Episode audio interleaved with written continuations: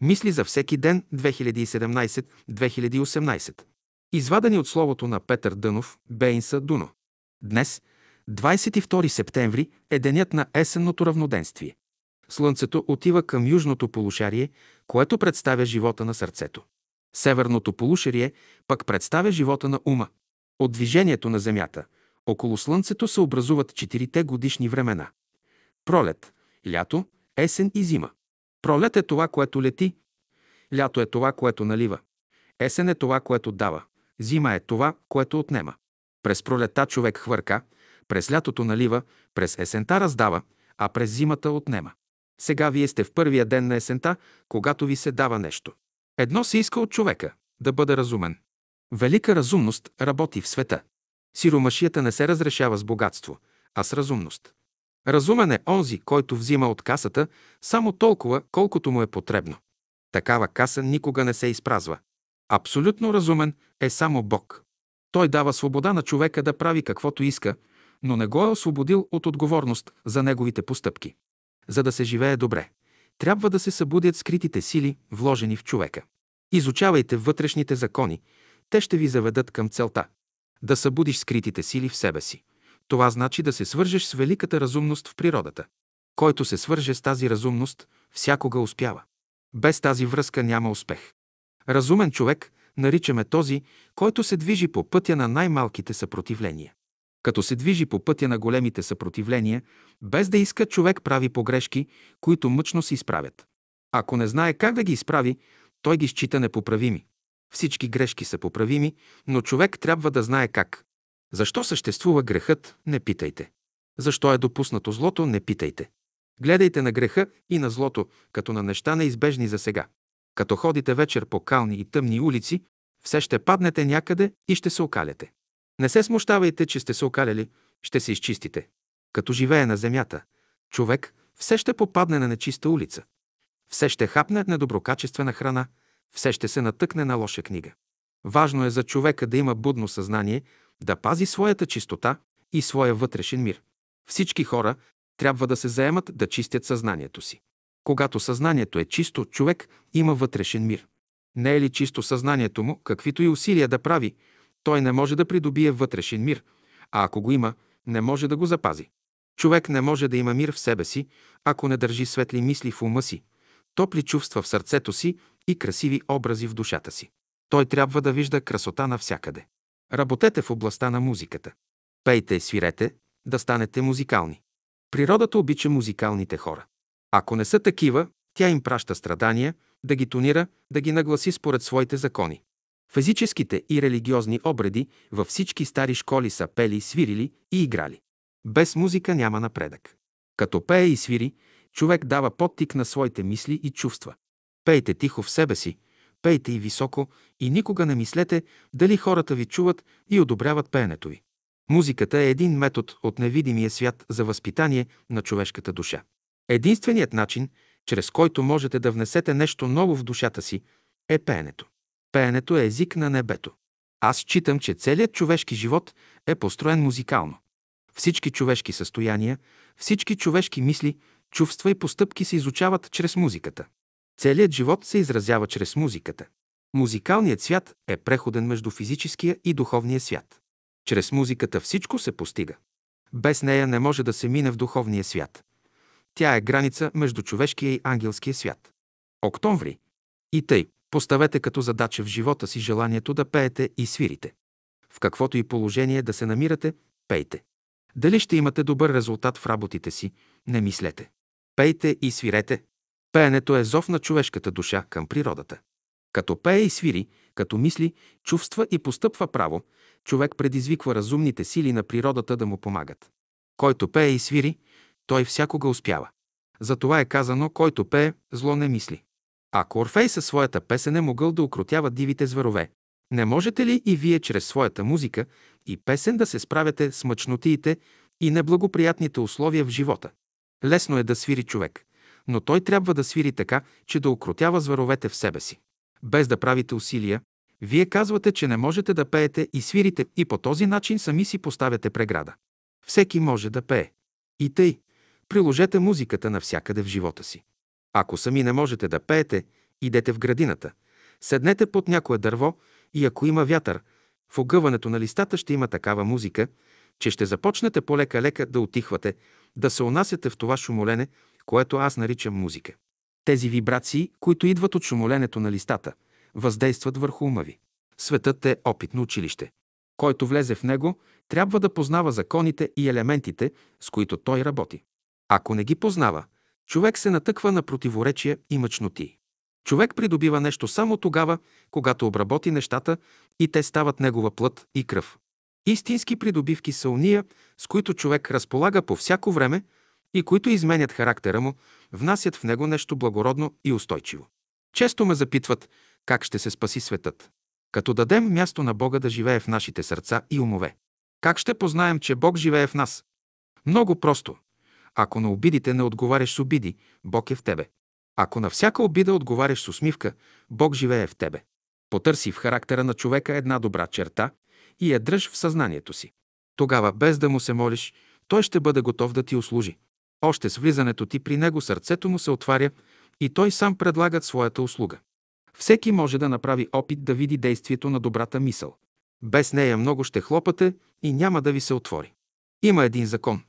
Хората, които се сближават, трябва да мислят добро един за друг, понеже при добрата мисъл ти можеш да мислиш и да се развиваш. Ако добрите хора не мислят добре за тебе, то е вече голяма спънка. Тогава ти вече не можеш да мислиш. В света има един закон, той е закон на благословение. Всяко добро, което извършите, всяка ваша добра мисъл, след като обиколи целия свят, ще се върне към вас със своите придобивки. И всяка ваша лоша мисъл, след като обиколи целия свят, пак ще се върне при вас. Мислите, които пускате в света. Една добра и една лоша мисъл пак ще се върнат при вас. Когато обичаш някого и откриеш слабости и погрешки в него, без да отпадне любовта ти, ти си издържал изпита на любовта. Когато онзи, когато обичаш, не се отнесе внимателно към тебе и ти не отпаднеш в любовта си, ти си издържал изпита на любовта. Ще знаете, че вашата любов ще мине през всевъзможни изпитания и вие трябва да бъдете силни, за да издържите. Силата на човешката душа седи във възприемането на любовта. Когато човек възприеме правилно любовта, в душата му настава мир, радост и веселие и всички противоречия в живото му изчезват. Искате ли да поставите здрава основа на отношенията си? Вие трябва правилно да преценявате това, което Бог е вложил във всеки човек. Всички ходите и търсите любовта навсякъде. Там е вашето заблуждение. Тя е във вас. Любовта е сила, която носиш със себе си. Ако чакаш сега да дойде в тебе, то е загубена работа. Ако в любовта не си свободен, ти не можеш да я проявиш.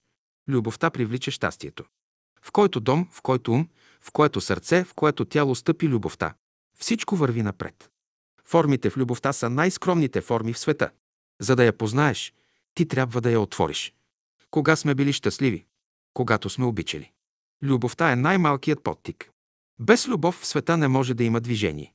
Да обичаш значи да дадеш най-малкия потик на движение. Любовта – това е светът на душата. Мъдростта е светът на ума. Истината е светът на волята, на човешкия дух. Пророк е онзи, който изказва една велика истина, който и да е той. Когато дойде един пророк, той няма да се съобразява с официалните знания на хората, с официалната църква, но той ще каже нещата тъй, както природата ги е казала. Може тази истина да не е приятна на хората, но тя е необходима. Аз не ви препоръчвам да бъдете свети в обикновения смисъл на думата. Да си истински светия означава да можеш да владееш двата принципа на живота така, че да ги употребиш за твоето повдигане. Както можеш да укротиш един лъв, една змия, по същия начин можеш да укротиш и един дявол, не можеш да го направиш добър, но можеш да го направиш безвреден. Започнете от вашите мисли. Една мисъл, която ви тързае, това е един лъв, една змия. Не се старайте да ги изпъдите или убиете, а ги укротете, победете ги. Доброто никога не пропада. Няма случай в историята на човечеството доброто да не се е върнало при онзи, който го е направил, и то с лихвите. Всичко, което умът, сърцето и душата вършат, се връща към онзи, който го е направил. Това е неизменен закон, закон на божествения порядък. Хората не успяват в живота си, защото искат да наложат човешкия порядък над божествения. Това е невъзможно. Сега да определя какво означава думата добро. Думата добро определя качествата на всички наши действия. Доброто е плодът, а Христос казва – по плодовете ще се познаят. Не може да има добро в човешкия живот, ако няма плод. Както плодовете определят качествата на дървото, така и доброто определя качеството на човека. В духовния свят човекът е дърво. Както плодните дървета са необходими за човешкия живот, така и човешките добродетели са необходими за ангелите, защото чрез тях те се хранят. Щом мислите дали трябва да се прави добро или не, вие сте от ниска култура. В духовния свят никак не става въпрос дали трябва да се прави добро или не. Доброто е смисълът на живота. Когато посеем една семка, ние имаме първия процес – поникването на растението, втория процес – прорастването, третия процес – цъфтенето и четвъртия процес – връзването на плодове. Следователно доброто, плодът в човека, може да се яви само в неговата душа, а в окултизма наричат това причинно тяло от човека. Всяка семка е една причина. Движението на човечеството се дължи на тия семки на доброто от миналото, а в бъдеще те ще дадат новата култура. Като се натъкнете на известно противоречие, ще знаете, че то се определя от следния закон. На всяка акция отговаря реакция, на всяко действие – противодействие. Следователно, между две злини или между две нещастия всякога се ражда една добрина. Между две добрини пък се ражда една злина. Затова именно се казва – Две добрини не могат да седят на едно място. Този закон има сила само за земята. Какво представляват злото и доброто в живота? Злото е най-малкото проявено добро. Доброто е най-голямото проявено добро. С други думи казано, злото е началото на доброто, а доброто е краят на доброто. Понякога е необходимо да бъдеш богат, а понякога – сиромах. В някои отношения е необходимо да бъдеш учен, в други – да бъдеш невежа. В едно отношение е необходимо да бъдеш силен, в друго да бъдеш слаб. В природата съществува като закон отношението между великото голямо и великото малко. Аз наричам това степени, по които божествените мисли вървят и уравновесяват всички неща. Материалното и духовното естество в човека са условия за постигане на възвишения живот, към който той се стреми. Като знае това, човек не трябва да отрича нито материалния, нито духовния живот. Те трябва взаимно да се допълват, всякога да са в правилна обмяна помежду си. Човек трябва да се самоопредели в стремежа на своя дух, в порива на своята душа, в мисълта на своя ум и в чувствата на своето сърце. Това обяснение за самоопределението ви се дава не да го напишете на книга, но да го възприемете в себе си, да знаете в какво отношение трябва да се самоопределите. Да се самоопредели човек. Това значи да познава силите, с които разполага, да знае в каква посока да ги отправи, за да използва разумно своя живот. Що е съзнание? Съзнанието подразбира склад от положително знание, вложено в духа, душата, ума и сърцето на човека. С това знание той има ясна представа и знае при всеки случай как да постъпва. Съзнателният човек никога не върши зло, той се ползва от опитността на миналото си. Несъзнателният човек може да прави зло, но само до тогава, докато придобие опитност и съзнанието му се пробуди. Думата съзнание подразбира да се направи връзка между знанието на Божествения и човешкия дух, да се хвърли мост, който да свързва Божествения с човешкия свят. В съзнанието си човек проявява един род чувства, мисли и действия, в самосъзнанието си, друг род в подсъзнанието, трети и в свръхсъзнанието, четвърти. В каквато област на духовния живот се намира човек, такъв израз ще има неговият живот на земята. Обаче трябва да знаете, че вън от човека съзнанието не може да се определи. Човек е нещо повече от съзнанието. Съзнанието е елемент, който влиза в човека, но не е самият човек. Докато озрее, плодът минава в четири последователни фази – съзнание, самосъзнание, подсъзнание и свръхсъзнание. Когато плодът напълно озрее, имаме състояние на свръх съзнание. Четирите фази на съзнанието представляват различните ангелски иерархии. В някои отношения ангелите седят по-високо от боговете. Те не се борят помежду си като боговете. Заради чистотата си те са проводници на Божествения дух. Ноември. Всички сте изпратени на земята да работите, да учите, да станете граждани на Царството Божие. На всички ви е дадено доверие да изпълните мисията си както трябва. Бог ви е надарил с отлично тяло, със светъл ум, с благородно сърце, с силна воля и вие сте длъжни да запазите тия качества. Бог ви е надарил още с мощен дух, с велика душа, в замяна на което вие трябва с любов да изпълните Неговата воля.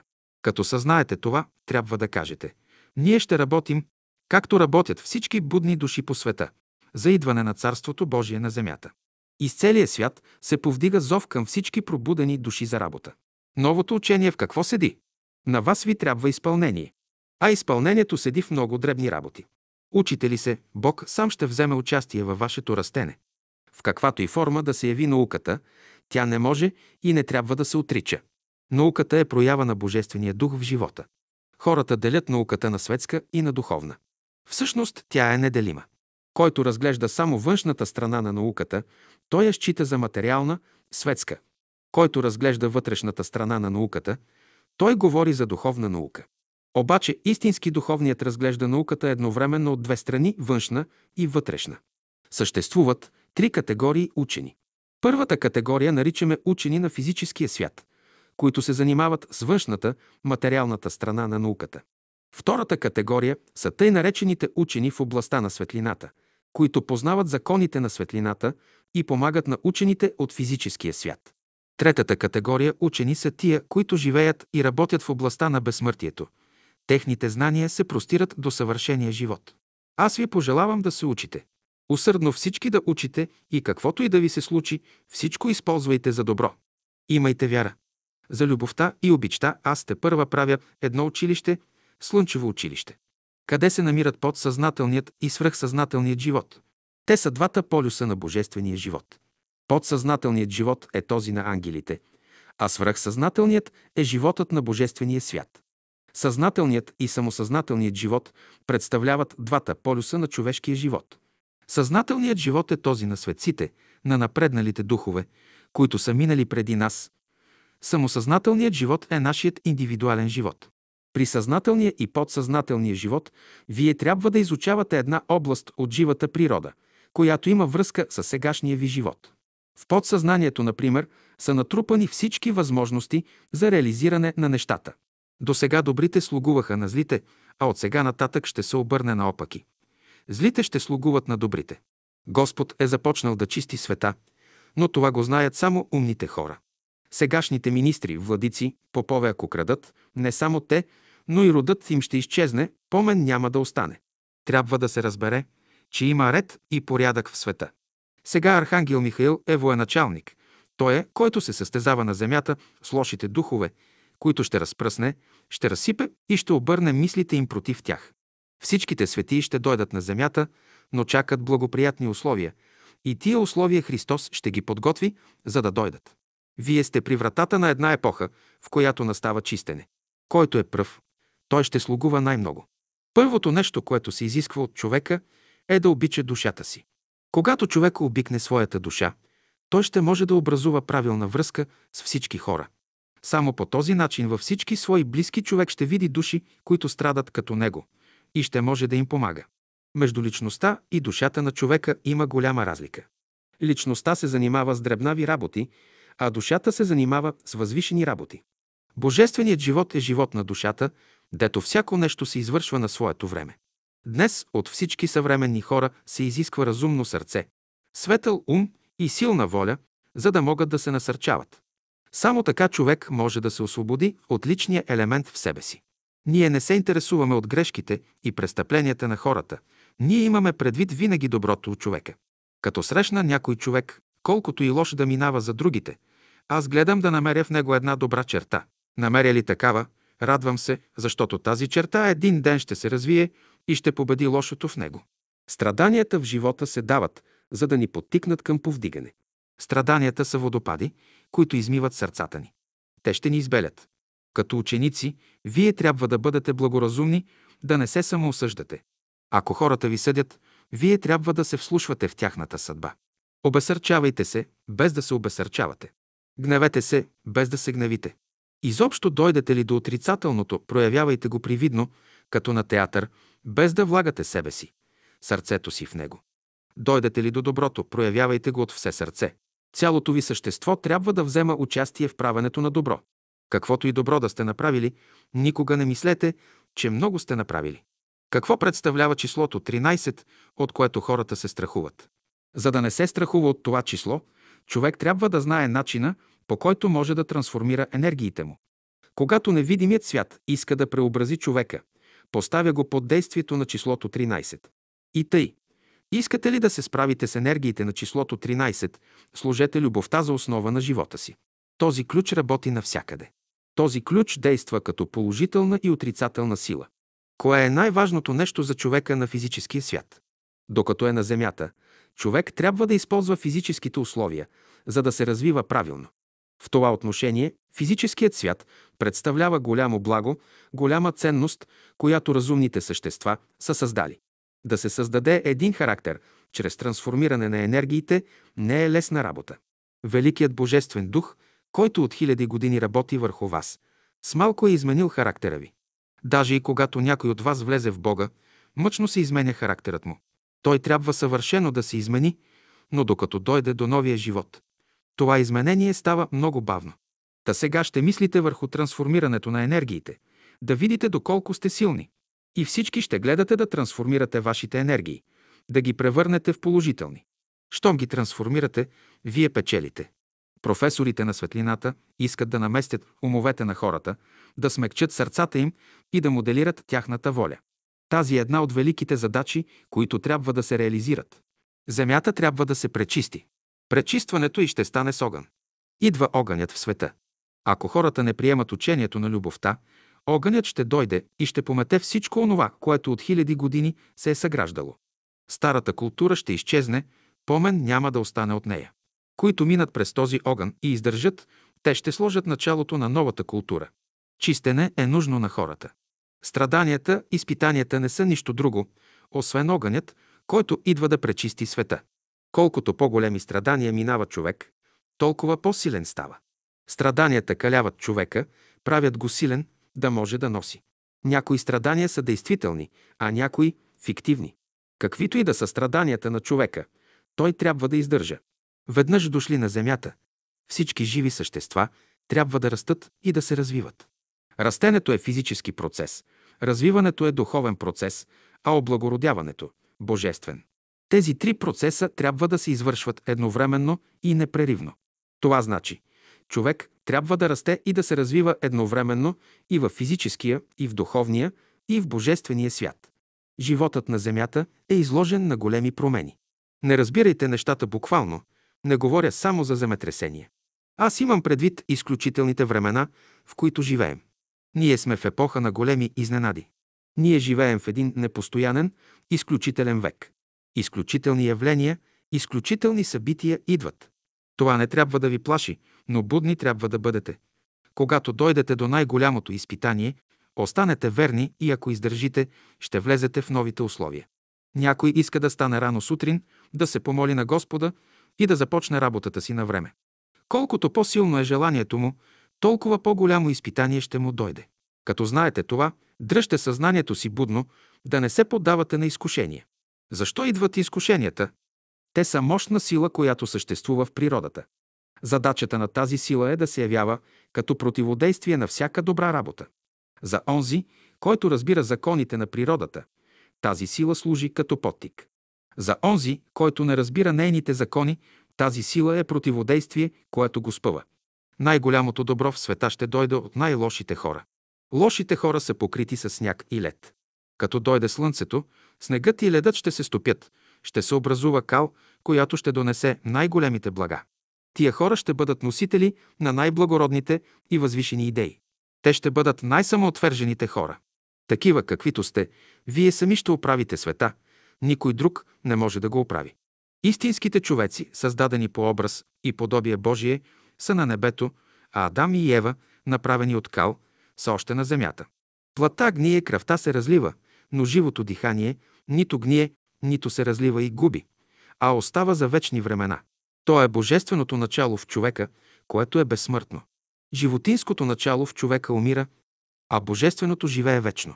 Като се говори за смъртното и безсмъртното начало в човека, явява се въпросът как ще възкръсне човек. Възкресението подразбира нов божествен живот. В този смисъл човек може да възкръсва по няколко пъти на ден. Достатъчно е да се откаже от едно свое заблуждение, за да възкръсне нещо в него.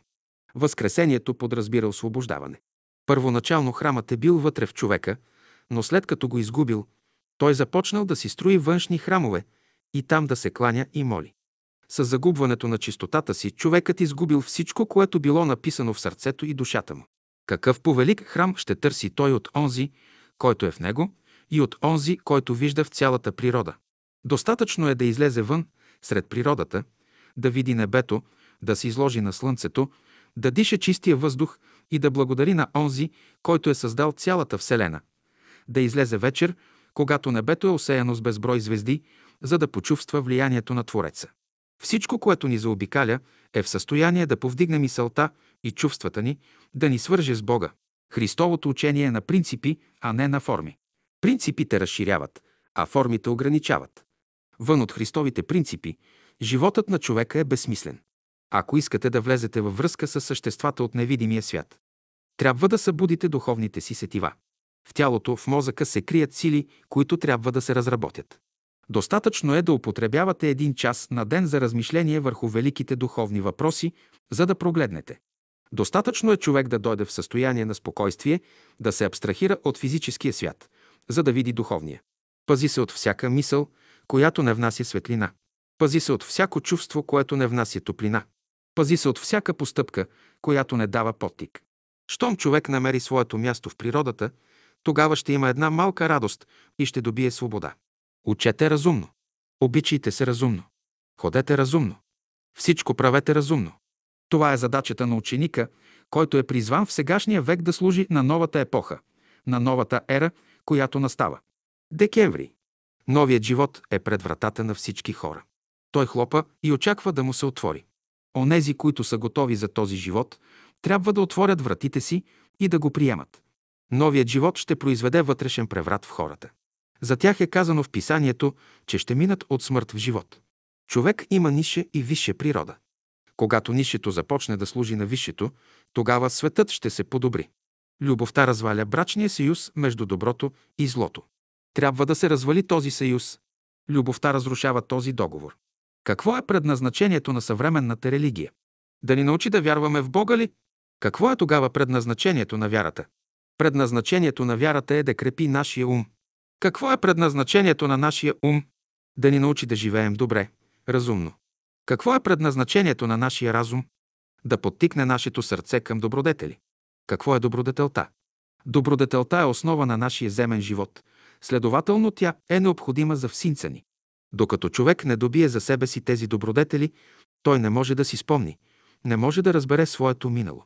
Всичко КОЕТО остава в целия космос, във всички планети и слънца, в целия живот, се отразява и в отделния човек. Отделният човек е един малък свят, в който се отразяват всички божествени енергии. И колкото този свят е по-организиран, толкова енергиите, КО и ТО той отразява, са по-висши. В всеки добър човек е добър П по В Олдник и упражнява своето добро влияние в ПП и по Д Ей Тъй. Затова В всеки човек има отговорност за изправянето на света, а последното зависи от неговата вътрешна сила. Дали е организирал своя организъм, за да бъде един добър П по В Олдник. Всяка мисъл, свалена от Божествения свят, претърпява две пречупвания. Първо минава през ангелския свят, а после през човешкия свят. Тази е причината, поради която божествените идеи понякога се изопачават. Колкото по-високо е организиран човешкият ум, толкова по-вярно схваща идеите, които слизат от Божествения свят. Когато невидимият свят е изпратил човека на земята, той предварително е начертал неговия път. За всеки човек е определена специална служба, която той трябва да свърши. За всеки човек е предвидена специална задача, която той трябва да реши. От правилното решаване и изпълняване на задачата и службата, която му е дадена, зависи да му се даде право да се ползва от богатствата и привилегиите на разумната природа, да бъде съработник с нейните разумни същества. Като работи правилно, човек ще се примири с противоречията в живота. Божията любов оставя човека свободен да се развива сам, като му дава всички добри условия. За нашата работа се следи по плода, който ще получим. Контролът е нашата съвест. Човек, който има любов, е всесилен, непобедим. Не се стремете да разрешавате неразрешими въпроси, нито пък се отказвайте от разрешимите. Натъкнете ли се на някой неразрешим въпрос, Благодарете, че има с какво да се занимавате в далечното бъдеще. Дойдете ли до някой разрешим въпрос, не казвайте, че не е ваша работа да се занимавате с него. Изследвайте причините и последствията, пред които се намирате, и благодарете, че ви е дадена възможност да разширите кръга на знанията си. Щом е дошъл на земята, човек трябва да учи да се интересува от всичко. Което може да разреши, ще разреши, което не може да разреши, ще остави на страна за далечното бъдеще. Мнозина се занимават с окултни науки, но всички не успяват. Защо? Те бързат много, искат по външен, по механичен начин да придобият всичко. Това е невъзможно. Някой прочел нещо по алхимия и веднага иска да превръща неблагородните метали в благородни. Той не знае, че преди да придобие това изкуство отвън, трябва да го е придобил в себе си. Преди да борави с външни методи, той трябва да е придобил любовта, т.е. онзи философски камък, който превръща неблагородното в благородно. Вътрешна алхимия е нужна на човека. Тя разполага с методи и правила, които не са писани в никоя книга. Те са писани в самия човек, както и в великата природа. Който знае този език, само той може да чете и да се ползва от тях. Красотата на живота седи в разнообразието на мисълта. Учеността не се постига в един живот. Колкото и години да живее на земята, човек все ще има какво да учи. Знанието се открива на човека постепенно. Соломон, който минаваше за голям мъдрец, се стремеше към придобиване на много знания, поради което се домогна до окултните науки. След като придоби големи знания, той се опита да проникне в сърцето на жената, да види какво се крие там. За тази цел той събра около себе си 300 жени и 600 наложници, но пак не можа да разреши въпроса. След всичко това той трябваше да каже «Суета на суетите, всичко е суета». Права ли е тази мисъл? Само в едно отношение, а именно по отношение на неразрешимите въпроси в живота. Като дойдете до такъв въпрос, отстъпете назад. Неговото разрешение е скрито в далечното бъдеще.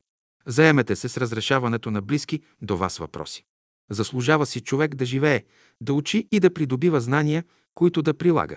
Без приложение животът няма смисъл. Всяка работа, колкото и да е микроскопическа, е свещена. Какво представлява вярата? Да вярва човек, това значи да изучава разумните закони на природата. Щом познава тези закони и се ръководи от тях, човек никога не се заблуждава. Каквото знае, положително го знае. Той не може днес да знае едно нещо, а утре да го отрича, днес да мисли по един начин, а на другия ден по друг начин. Който разбира природните закони, той навсякъде вижда една и съща мисъл. Който не ги разбира, за него всичко е разпокъсано и отделно. Разумността в природата се заключава именно в непреривност на нейните явления. Между явленията на природата съществува тясна вътрешна връзка. Природата е сбор от разумни същества, които проявяват своята деятелност. Има големи запаси, които природата оставя на наше разположение. Ние трябва да изучаваме нейните порядки. Всичките страдания, които ние имаме, не са нищо друго, освен принудителни мерки, които да ни заставят да мислим. При това ние мислим, че всичко е произволно. Не, произволято седи в това, че не искаме да се подчиним на нейното естество. Някой казва, аз искам да бъда свободен. Свободата е последното богатство, което ти ще придобиеш и като го придобиеш, трябва да го цениш. Щом придобиеш тази свобода, ти трябва да я употребиш и за своето благо, и за благото на своите ближни. По-голямо благо от свободата няма. Единственият стремеж на всички същества е да преминат от живота на ограниченията към живота на свободата. Или, както аз се изразявам, да минат от временния живот към вечния. Това са неща безсмъртни, в които кракът на смъртта не влиза. А щом смъртта не влиза, там човек е освободен, няма никакви страдания, никакви лишения, никаква сиромашия, никакви ограничения.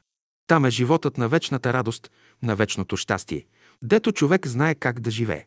Свободни са само тези хора, които са се освободили от всички видове престъпления – умствени, духовни и физически. Човек трябва да стане орган на божественото тяло, а не роб на външните условия. Човек трябва да бъде гражданин на Царството Божие, носител на божествените идеи. Не е достатъчно само да говорим за Бога, за божествени работи, но трябва да дадем нещо от себе си, да направим нещо съществено. На всеки човек е дадена специфична работа, която той сам трябва да свърши. В който момент се заеме с тази работа, всички противоречия от ума и сърцето му ще изчезнат. Отворете сърцето си за Божественото и не мислете какво ще стане с вас. Отворете ума си за възвишените и светли мисли и не се грижете за утрешния ден. Тъй, щото размишлявайте върху Божественото, дайте свобода на ума, сърцето и волята си и не мислете за последствията. Истинската свобода носи добри резултати. Съвременните хора се нуждаят от светлина, която да освети пътя им. Без тази вътрешна светлина те нищо не могат да направят. Вътрешната светлина в човека не е нищо друго, освен божественото начало, което чака времето на своето пробуждане. Разумен трябва да бъде човек. Разумността може да му помогне да реализира своите добри желания. Природата дава своите блага само на уния, които се упражняват и работят. Като ученици, вие трябва да следвате пътя на Слънцето. Превърнете всичко лошо и отрицателно в себе си в добро. За да постигнете това, използвайте слънчевата енергия. Каквото лошо носите със себе си от миналото, изнесете го на слънчевите лъчи, да се превърне в добро. Не се обесърчавайте. Знайте, че условията, които имате днес на Земята, са много благоприятни. Колкото и време да ви остава на Земята, използвайте го така, че да се свържете с енергиите на Слънцето, да направите връзка между сегашния си и бъдещия си живот. Направите ли тази връзка, като отидете на небето, ще бъдете готови и за тамошните условия. Като се приготвите за разумния свят, вие ще напуснете земята със светла, огнена каляска, придружена от два ангела. Там ще ви приемат с песни и музика. Ще ви разведат из цялата Вселена, да видите какво Бог е сътворил. Преди 2000 години Христос се засели в сърцата на хората и сега расте в тях. И ще дойде време, когато Христос ще се прояви чрез хората. Тогава ще дойде Царството Божие на земята. Вече 2000 години вие все растете. Желая ви сега Христос да се роди във вас. Това наричам Рождество Христово. Вие живеете в много важна епоха. Надали някога сте живели в по-важна епоха от сегашната. От 2000 години насам вие не сте имали по-благоприятни условия от сегашните. Сегашната епоха носи благоприятни условия за постижение и за придобиване на блага. Като ставате сутрин от сън, кажете си, сега Бог царува на земята и управлява света. Сега Христос царува. Сега и Архангел Михаил царува и чисти света със своя огнен меч. Няма да мине много време и всички земни царства ще станат царства на Господа. Иде време и сега е, когато на земята ще има едно стадо и един пастир. Докато дойде новата епоха, вие ще живеете на земята, където управлява Архангел Михаил със своя огнен меч. Дълго време още мечът на Архангел Михаил ще играе важна роля на земята. Където се докосне този меч, все ще чисти. В личния, в семейния, в обществения, в народния живот става голям преврат, какъвто никога не е ставал, но всичко ще бъде за добро. Защо? Защото условията на сегашната епоха са много благоприятни. Това ще опитате и вие, ще се уверите в истинността на думите ми. Един цар на земята се почита от своя народ, един слуга на Бога се почита от цялото небе. Всяка нова епоха започва с нов ритъм. Сега иде нов ритъм в живота. Божественото навсякъде си пробива път. Вълната, която иде сега, ще повдигне не само нас на по-висока степен, но и всички минерали, растения, животни. Онези, които не подеме, ще останат за в бъдеще. Помнете, втора такава вълна няма да дойде, защото в природата няма повторение на нещата. Ако оставите за в бъдеще, тогава условията ще бъдат по-тежки. Сега настъпва особен период в света, период на промени, които ще го организират. Сега се създава нов тип човек, нова раса. Бог предоставя на хората да уреждат малките работи, а големите работи сам Той ги урежда. Днешната епоха е епоха на раждане на новата раса. И ще обърше Бог всяка сълза от очите им, кога ще стане това. Когато се откажете от стария договор. Тогава именно Бог ще обърше всяка сълза от очите ви. Това наричам ликвидация с старата карма. Всички хора са оплетени с старото. Старите дългове, старите обещания, старите мисли и желания, старите постъпки, които сте забравили, това е кармата. И до днес още човек плаща дълговете си с лихвите заедно. Развалете стария договор. Дошло е време за ликвидация с старото. Сега е ликвидация на века. Имайте предвид, че изтеклата 1927 година беше сляпа по отношение на вас и вашите постъпки, но настъпващата 1928 година има две очи. А всяка година, която има две очи, тя зорко бди върху делата на хората. Следователно, тази година може да ви донесе много радости, но ако сте невнимателни, може да ви донесе и много страдания. Ако поставите осморката в хоризонтално положение, тя представлява човешките очи. Ето защо бъдете внимателни през тази година, защото Господ ще гледа през две очи. Що ме тъй, и вашите очи трябва да бъдат отворени. На когото очите са отворени, Божието благословение ще дойде върху него. И тъй, желая всички Божии благости да ви посетят тази година и да внесат мир и радост в душите ви. 2018 година януари.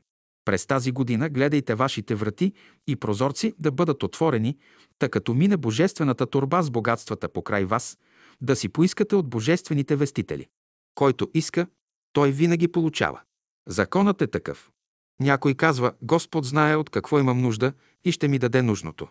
Не, дава се само на този, който иска. Никой учител в света не се натрапва на ученика си, но ученикът сам трябва да похлопа на вратата на учителя си. Тогава учителят ще отвори божествената съкровищница и ще му даде от богатствата, които са в нея.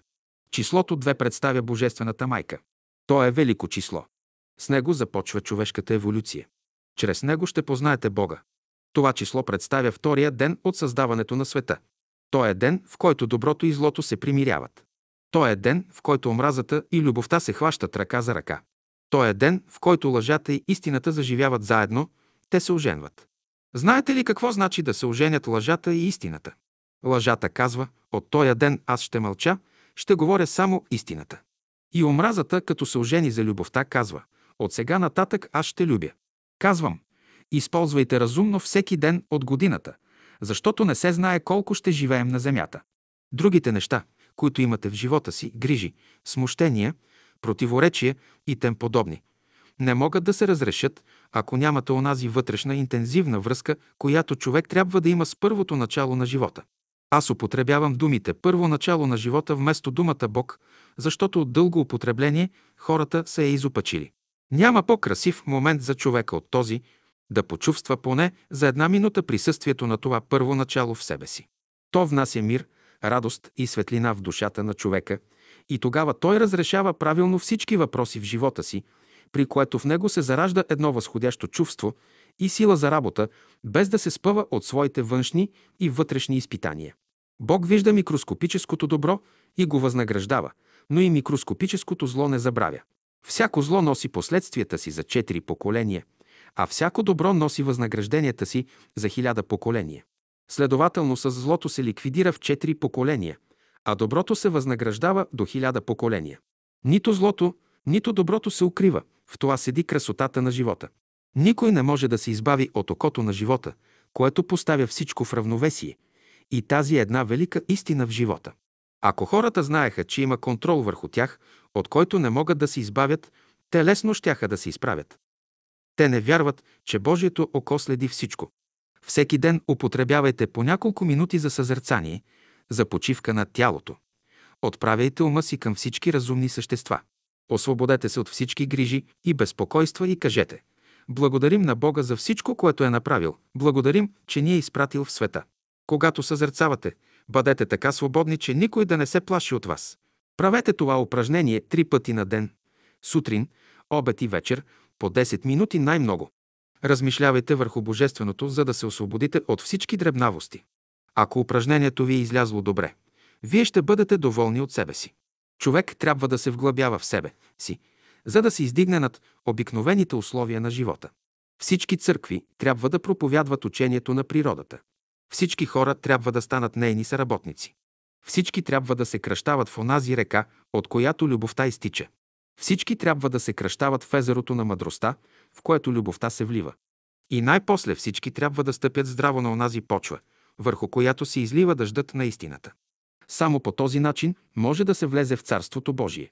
Съвременните хора живеят в края на века и положението, в което се намират, е подобно на това, в което се намираше Йоанн Кръстител. Той минаваше от Стария завет в Новия, а ние от Новия завет в завета на синовете Божии. Под завет на синовете Божии и някои разбират епохата, когато светиите ще дойдат да управляват света. Те ще турят ред и порядък в света. Желая на всички ви да поставите доброто за основа на своя живот, разумността, мъдростта, за строеж, а силата – като резултат. Вие носите в себе си добри заложби, много дарби и способности, които трябва да развиете. Като работите с доброто, с разумността и с силата, вие ще постигнете каквото желаете. Човек може да постигне всичко, което желае, но да не иска косъм повече от това, което му е определено. Всичко ще ви се даде, както е предвидено. Нито косъм повече, нито косъм по-малко. Желаете ли повече от определеното за вас, вие ще развалите Божия план. Как може човек да се върне към състоянието на своята душа, като мине през всички царства под себе си и над себе си и вземе от тях по едно от най-добрите им качества? Първо ще минете през минералното царство, после през растителното, през животинското, през човешкото, през ангелското и от всякъде ще задържите най-ценното. Това значи човек да изучава и да прилага закона на алхимията за превръщане на материята. Като работи с този закон, най-после той ще дойде до първоначалната чистота на материята, чрез която душата се проявява в своята пълнота и сила.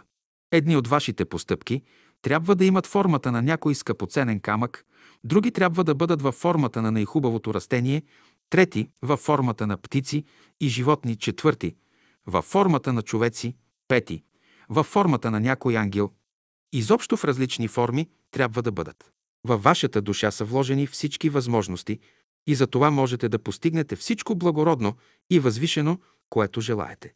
Нека започнат някои от вас да правят опити. Не се колебайте, работете без колебание, вършете повече, говорете по-малко. Какво може да се говори с един беден човек? На такъв човек му изпратете брашно, масло, дрежки за децата. Ще извършиш и после ще говориш. Човек трябва да разбира законите на твърдата материя като прояви, като форми на живота. Течната материя, като условие за подхранване на живота. Въздухообразната, като условие за проникване на мисълта в живота и светлината, като обвивка на живота. Тези четири вида материя са различни области, които трябва да се изучават. Човек трябва да започне изучаването им първо от себе си. Той трябва да стане господар на четирите вида материя в себе си, да научи законите, на които те се подчиняват. Докато търсите щастието на Земята, никога не можете да го намерите. Земята е велика божествена работилница. Тя е място за работа, а не за щастие. Който влезе в тази работилница, трябва да се облече в мъжки или в женски дрехи и да изучава дълбокия смисъл на това, което е вложено в неговата къща, в собственото му тяло. Природата възпитава своите деца с години, като прилага към тях различни методи, по-сурови и по-меки. Тя си служи с по-сурови методи, когато иска да смекчи характера им, да сломи тяхната упоритост. Не се възпитава лесно човек. Задачата на природата не е да унищожи човека, да го стрие на прах, но да го възпита. Като е дошъл на земята и се е облякал в материя, човек трябва да пази организма си, да има правилна обхода към него, да пази известен морал към тялото си. Приложението на морала започва от човешкото тяло и постепенно излиза навън към същества, по-далечни и по-близки на него. Затова казваме, че както постъпва човек към себе си, така ще постъпва и към другите. Невъзможно е да бъдеш към себе си небрежен, а към другите внимателен. Велика наука е да познава човек силите на своя организъм и да се справя с тях. В това отношение окултната наука иде да улесни човечеството в неговия път. Астрологията, например, показва гамата, в която човек се движи, както и нейния основен тон. Вие трябва да изучавате планетите и техните влияния върху човека. Това трябва да става от любов. Човек трябва да обича Слънцето, Луната и звездите, за да ги изучава. Като изучавате науката за небесните светила, с нея заедно ще изучавате и свещените книги, които представят бъдещата култура на човечеството. За сега свещените книги са затворени за хората. Няма да мине много време и тайните, които те крият в себе си, ще излязат наяве за тези, които искрено се стремят към тях. Вие трябва да се приготвите да разбирате тези тайни. Ако не можете да се ползвате от знанията, които днес имате, бъдещите знания ще представляват нещо по-мъчно достъпно за умовете ви. Във всеки момент трябва да знаете две неща. Дали вашата воля изпълнявате или волята Божия. Ако сте готови да служите на Бога, Той може да трансформира живота ви. Кои ще влязат в бъдещия живот? Тия, които служат на любовта. Тия, които служат на мъдростта. Тия, които служат на истината. Тия, които служат на живота. Тия, които служат на знанието. Тия, които служат на свободата. Тия, които служат на движението. Тия, които служат на учението. Тия, които служат на работата. Бъдещето е тяхно. Съвременните хора преувеличават нещата, вследствие на което създават помежду си големи неприятности и страдания. Като знаете това, бъдете внимателни. Първо проверявайте каквото ще говорите, после говорете. Не бързайте да съобщавате неща, които не сте проверили. С бързане работа не става. Важните въпроси с бързане не се решават. Всяко нещо в света, което е допуснато, си има своите добри страни. Помнете следното нещо. Каквото и да става в живота ви, то е необходимо за вашето самовъзпитание. За всички случаи, които ви се представят в живота, трябва да се радвате, защото в тях се крие нещо дълбоко, нещо смислено. Това именно показва, че разумните същества от невидимия свят се интересуват от вас и се радват, когато вие правилно използвате случаите, които ви се дават в живота за работа. Радвайте се, че има кой да се интересува за вас. Никой не живее за себе си. Никой не е сам в света. Бог никого не изоставя. И при най-лошите условия на живота, за всяко същество, Той е предвидил един план, който хората не знаят. Те трябва само едно нещо да знаят. Всичко, което Бог е намислил, е добро. Какви са Божиите мисли, как ще се реализират, това ще остане тайна за всички времена и епохи. Бог е предвидил условията за вашето сърдечно, умствено и духовно развитие. Но въпреки това е оставил един специфичен кръг на деятелност, който е изключително за вас и в който той никога не се намесва. Когато вие работите в този кръг, той поглежда отдалеч какво правите и веднага след това се оттегля. Това е областта, в която човек е свободен да прави каквото иска. Вън от този кръг човек не е свободен. Ние как можем да подобрим живота си? И най-бедният живот може да се натури. С какво? Съзнание. Човек трябва да знае как да постъпва, как да се справя с всички условия на живота. Едно се изисква от вас да бъдете толкова чувствителни, че да схващате и добрите, и лошите влияния и промени, които стават във вас. Вие нямате право да се оплаквате. На човека са определени толкова страдания, колкото и радости. Той трябва да има будно съзнание, да схваща еднакво и радостите, и скърбите. Човек трябва да бъде готов да се ползва разумно от благата, които природата му е определила. Ако не е готов да се ползва от тях, те ще бъдат тежест за него. Затова именно много от своите блага природата е скрила от уния, които не са готови. За готовите тя всеки ден разкрива своите тайни. Готов ли си? Тя вдига завесата пред тебе и открива онова, което ти е нужно. Не си ли готов? Тя всичко затваря пред тебе с девет ключа. Ето защо, който иска да се домогне до великата истина, той трябва да се приготвя за това. Помнете, природата си служи с символи, които трябва да се изучават. Реките, цветята, дърветата, рибите, птиците, млекопитаещите. Хората са символи, с които природата изразява своите тайни. Който разбира езика на природата, ще чете в нейната книга миналата, настоящата и бъдещата история на човечеството. Когато познава законите и силите, които работят в разумната природа, човек може да се справи с всички мъчноти в живота. Как познаваме, че Божественото работи в човека? Човек започва постепенно да се повдига и придобива онова, към което се е стремил, придобива наука, любов, щастие. От ден на ден става по-здрав и готов за работа. Не даде ли път на Божественото в себе си, човек си изложен на големи противоречия. Това се отнася не само за отделния човек, но и за обществата, за народите, както и за цялото човечество. Къде е разумността в човека? Вън от него или вътре в него? Когато човек спи, разумността е вън от него. Когато се събуди, разумността е в него. Същото може да се каже и за семето. Докато е в хамбара, то е в спящо състояние и съзнанието е вън от него. Щом се посее в земята, при благоприятни условия за неговото покълване, съзнанието му се връща. Привидно условията на посятото семе са неблагоприятни, но те носят неговото благо.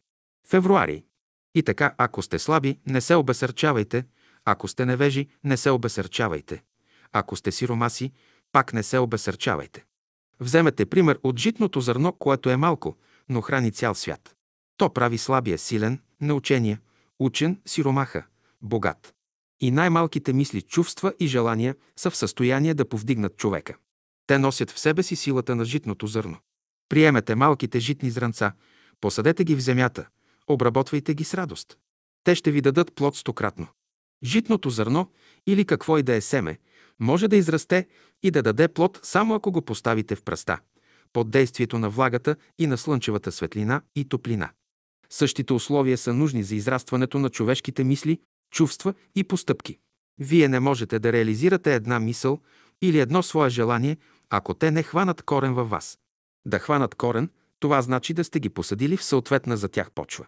След това трябва да ги поливате, да ги излагате на слънчевата светлина и топлина. В житото се крият най-мощните, най-благородните сили в живота. Животът на житното зърно е тъй свещен, както и нашият. Житото е най-чистата храна. Единствено житото се жертва 100% за човека. Житното зърно представлява велика история в развитието на природата. Ако вие можехте да разгърнете листата на житното зърно, да проследите неговата история, щяхте да разберете напълно историята на човешката душа. Житните зранца са висши и интелигентни същества. Житното зрънце е възлюбено дете, което има свой майка и баща. То се радва, че е влязло в тебе и казва «Малко съм, но много се радвам, че мога да ти дам нещо от своята любов и да живея в тебе. Ти можеш да го дъвчеш, без да мислиш за него, но то казва «Радвам се, че ме дъвчеш и колкото повече ме дъвчеш, толкова повече ще ти дам, колкото повече ме стискаш, толкова повече ще ти дам». За сега по-здравословна храна от житото няма. Житното зрънце съдържа в себе си потенциална енергия, която се превръща в кинетична, като влезе в организма на човека. В житото се крият най-мощните, най-благородните сили на живота. Житното зърно е емблема на човешката душа. Житото възпитава чувство на жертвеност, но човек все още не знае как да извлича всички хранителни елементи от него. Може в продължение на месеци човек да се храни всяка вечер с варено жито. То може да се подслади с мед и да се добавят счукани орехи, но най-добре е само жито. Житното зърно представлява една математическа формула, която трябва да се изучава. Когато Христос казва «Яще моето тяло, пийте моята кръв», аз съм хлябът. Той подразбира житното зърно. Това житно зърно се ражда в небето, то е плод на божествената любов. Кой е създал житното зърно? Житното зърно съществува благодарение на едно разумно същество, което се грижи за него. Когато придобие божествения живот, човек ще употребява естествена, чиста храна. Няма по-хубава храна за човека от орехите, житото, хляба зехтина, ябълките и всички плодове. Един от важните въпроси, който си задават днес всички хора, е следният. Защо не постигаме желанията си? Защо не успяваме? Отговорът е прост. Не си избрал същественото. Имаш възможност да направиш избор между светлината на лампата и слънчевата светлина. Ако избереш светлината на лампата, не си умен. Ако избереш слънчевата светлина, ти си умен човек. На слънчевата светлина могат да излязат всички хора да се греят. Това значи божествен огън, божествен авторитет. Мнозина искат още днес да бъдат съвършени. Радвайте се, че още не сте съвършени. На Земята няма условия за пълно съвършенство. Съвършен е онзи, който през целия си живот може да запази състояние на пълен вътрешен мир и равновесие. Стремеж към съвършенство се изисква от всички, без да мислят кога ще го постигнат. Едно трябва да имате предвид. Всяка минута човек може да прави добро, колкото и малко да е то. Всеки човек трябва да има три допирни точки – с любовта, с мъдростта и с истината. Любовта носи живот, мъдростта носи светлина и знание, а истината – свобода и условия за проява на волята. Съзнателният живот иде чрез закона на любовта, интелигентността иде чрез закона на мъдростта, а свободата и силата на волята чрез закона на истината. Това са задачи, които ще се реализират от шестата раса. Тя има методи за изпълнение на своята програма. Съществуват два вида страдания. Съзнателни, при които човек знае защо страда и се ползва от тях, и несъзнателни, при които човек вика, роптае и повече увеличава страданията си. Следователно умен, религиозен, културен е оня, който се справя с страданията и разумно ги използва. Който търси закона на любовта, във всички противоречия трябва да вижда доброто. Този поглед върху живота ще го направи свободен. Окултният ученик трябва да бъде свободен. Това е необходимо за всеки ученик, защото сега е краят на старата култура и той трябва да държи своя последен изпит, своята матура. Без този изпит ученикът не може да влезе в новата култура, която иде вече. Героите са богатството на един народ, но не героите на насилието, а на саможертвата и страданието. Възвишените и високо напреднали хора представляват духът на едно общество, добрите хора представляват душата на обществото, а обикновените хора – тялото. Ето защо, когато говорите за дадено общество, трябва да имате предвид за какво се произнасяте. за духа, за душата или за тялото му. За да се справите лесно с кармата си, ето какво ще ви моля. Не говорете лошо едни за други. Ако някой е от невъздържаните и не може да не говори лошо за другите, поне те да бъдат внимателни, да не се обиждат. На първите казвам, въздържайте се да говорите лошо за близките си. На уния, за които се говори лошо, казвам, не се обиждайте. Който обижда и който се обижда, те и двамата не разрешават задачите си. Тогава кармата ще разреши вашите задачи. Тя е строга и неумолима. Кой е пътят за създаване на бъдещата култура? Пътят на любовта. Сега настава епоха на ликвидация. През това време всеки трябва да преобрази себе си, като извади настрани старото, негодното за работа и задържи само здравото, полезното за живота. Старото ще остане за тор, а новото за основа на бъдещата култура.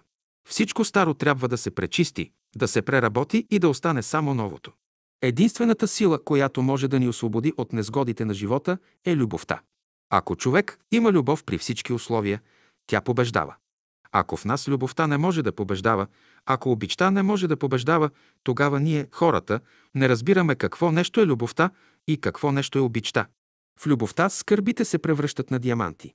В обичта всичкото зло се превръща в добро. Това, което превръща всичко в скъпоценни камъни, то е любов. Това, което носи новия живот, това, което носи свобода на човека, това, което носи светли мисли, живот, безсмъртие в него, то е любовта, в която влизаме. Има нещо съществено в живота и то е познаването на Бога. Да познаеш Бога, това значи да си намерил великия смисъл на живота. От този момент ти придобиваш вечна радост, вечно блаженство. И колкото по-големи стават страданията ти, толкова повече се увеличава радостта ти. Така е за мистика. Обичай душата на всички хора. Бъди готов да се жертваш за човека безкорисно. Истинският морал се заключава в следното. Да не се препятства на Божественото. Дайте път на Божественото начало в себе си. То определя отношенията ви към Бога. Който спазва този морал, няма грях. Всички добри хора в света имат само една религия. Сърцето трябва да е алтар, а душата – храм. Умът да бъде слуга при нозете на Господа, а духът да бъде готов да изпълни всичките благи разпореждания. Март. Белият цвят означава чистота, при която има интензивен вътрешен живот. Червеният цвят е врата, през която животът влиза. Ако искаш вътрешно да работиш, постави белият цвят за основа. Червеният цвят е проявление на един виш свят. Когато хората искат да запазят някоя истина от изопачаване, те я предават във форма на разказ, роман, легенда и така нататък. Обаче няма роман, няма разказ, няма приказки, митове или легенди, в които да се описват неверни факти. Всичко, което е описано, е вярно. Именно сега, в тая епоха, българският народ има условия да стане културен, да пречисти своите сили и да се укрепи вътрешно. Той не се нуждае от пари, защото земята му е богата. Той не се нуждае от чужди умове, защото умът е в него. Той не се нуждае и чужди сърца да го топлят, защото животът е в него. Той не се нуждае от съветите на други, за да работи, защото по естество е работлив. Не отричам съдействието на други умове и сърца, но на уния, които искрено го обичат. Какво представлява Христовото учение? То е божествена книга, от която всеки може да чете. Аз всеки ден преглеждам тая книга. Някой казва, че е разговарял с Христа. Възможно е това, но с Христа може да разговаря само оня, който се е повдигнал на едно високо стъпало и се е очистил. Може да си учен по отношение на средата, която те заобикаля, но не и по отношение на Христа. Смирение е нужно на човека. Трябва да се учиш. Има учение за сърцето и учение за ума. Христос е казал, когато един грешник реши да заживее чист живот, голяма радост настава между ангелите на небето. Когато светията вземе тоягата си и тръгне по света да проповядва, цялото небе се радва, че той е решил да изправи погрешките си. Както човек е станал причина за внасянето на греха в света, така той трябва и да работи за неговото премахване. Това не значи, че всеки трябва да се заеме с великата идея да спаси света. Достатъчно е човек да изправи една своя погрешка, за да се нарече велик.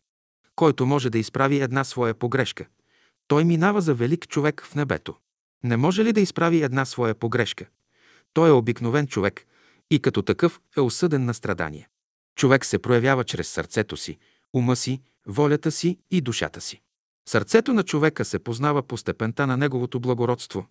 Умът по замаха на неговите мисли, душата, по готовността и да се жертва.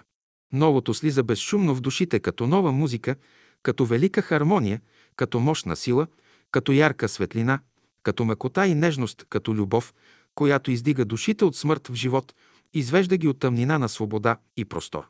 Днес казвам на жените, внесете в умовете на мъжете си повече светлина. Само жената може да направи това.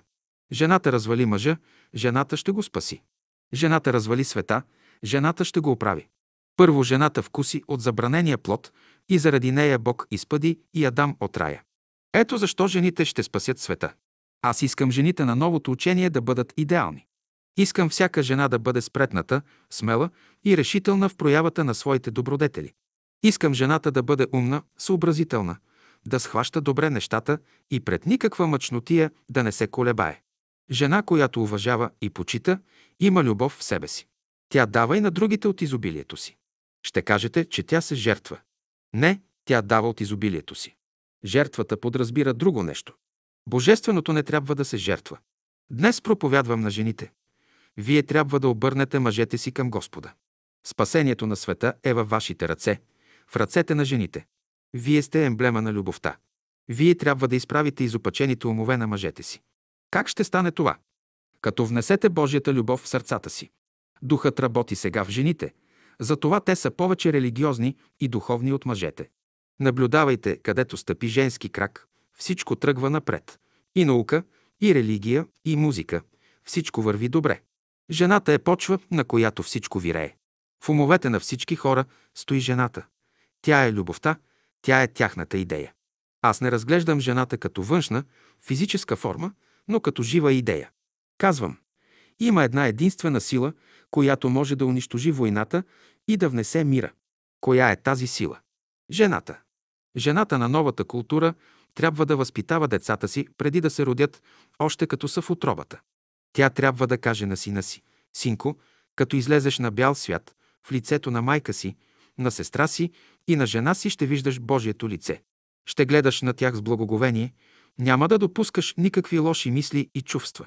Новата култура изисква жени не в обикновения смисъл на думата, но жени на новото, решителни, светещи жени, жени с светли умове, с широки сърца, с диамантена воля.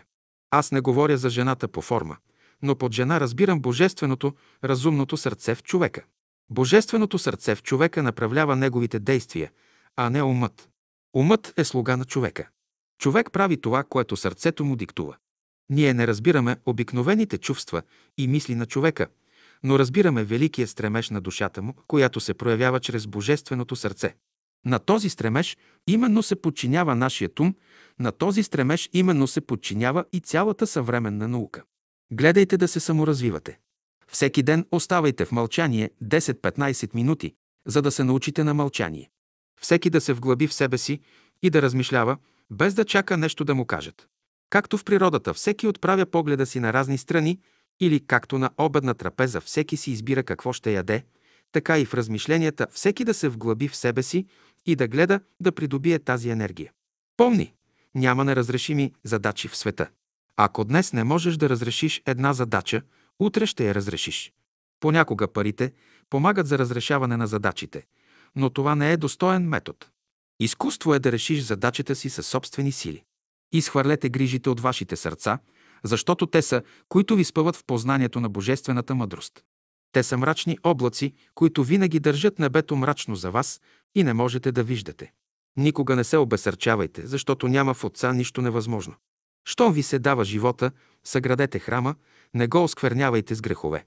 Доброто малките подтици приемете, защото нашите мисли, нашите желания, нашите чувства и постъпки са като дъждовни капчици, които пречупват светлината и образуват божествената дъга. Всичко иде от нашата мисъл, която е чиста от нашето желание, което е чисто от нашите постъпки. Постъпките носят божественото благо, на тях трябва да разчитаме. Слънцето за нас е емблема на живия Господ, на живата природа. Бог има и друго име, което аз не смея да произнеса. Това свещеното име е толкова велико, че върху него се крепи цялата Вселена и всички духове, от най-висшите до най-низшите. От това име проистичат тия качества – любов, мъдрост и истина. И когато се произнесе това име, то твори. Равноденствието всякога трябва да внася най-хубавите мисли, най-хубавите желания в човешката душа и тогава всички онези семенца, скрити в земята, започват да израстват, да се развиват, да цъфтят, след което се явява тяхното благоухание. Същият закон е и по отношение на човека.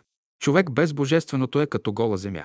Но дойде ли скритото божественото у човека, тези семенца, треви и цветя, постепенно започват да израстват. Цветята се обличат в червенина и човек става красив.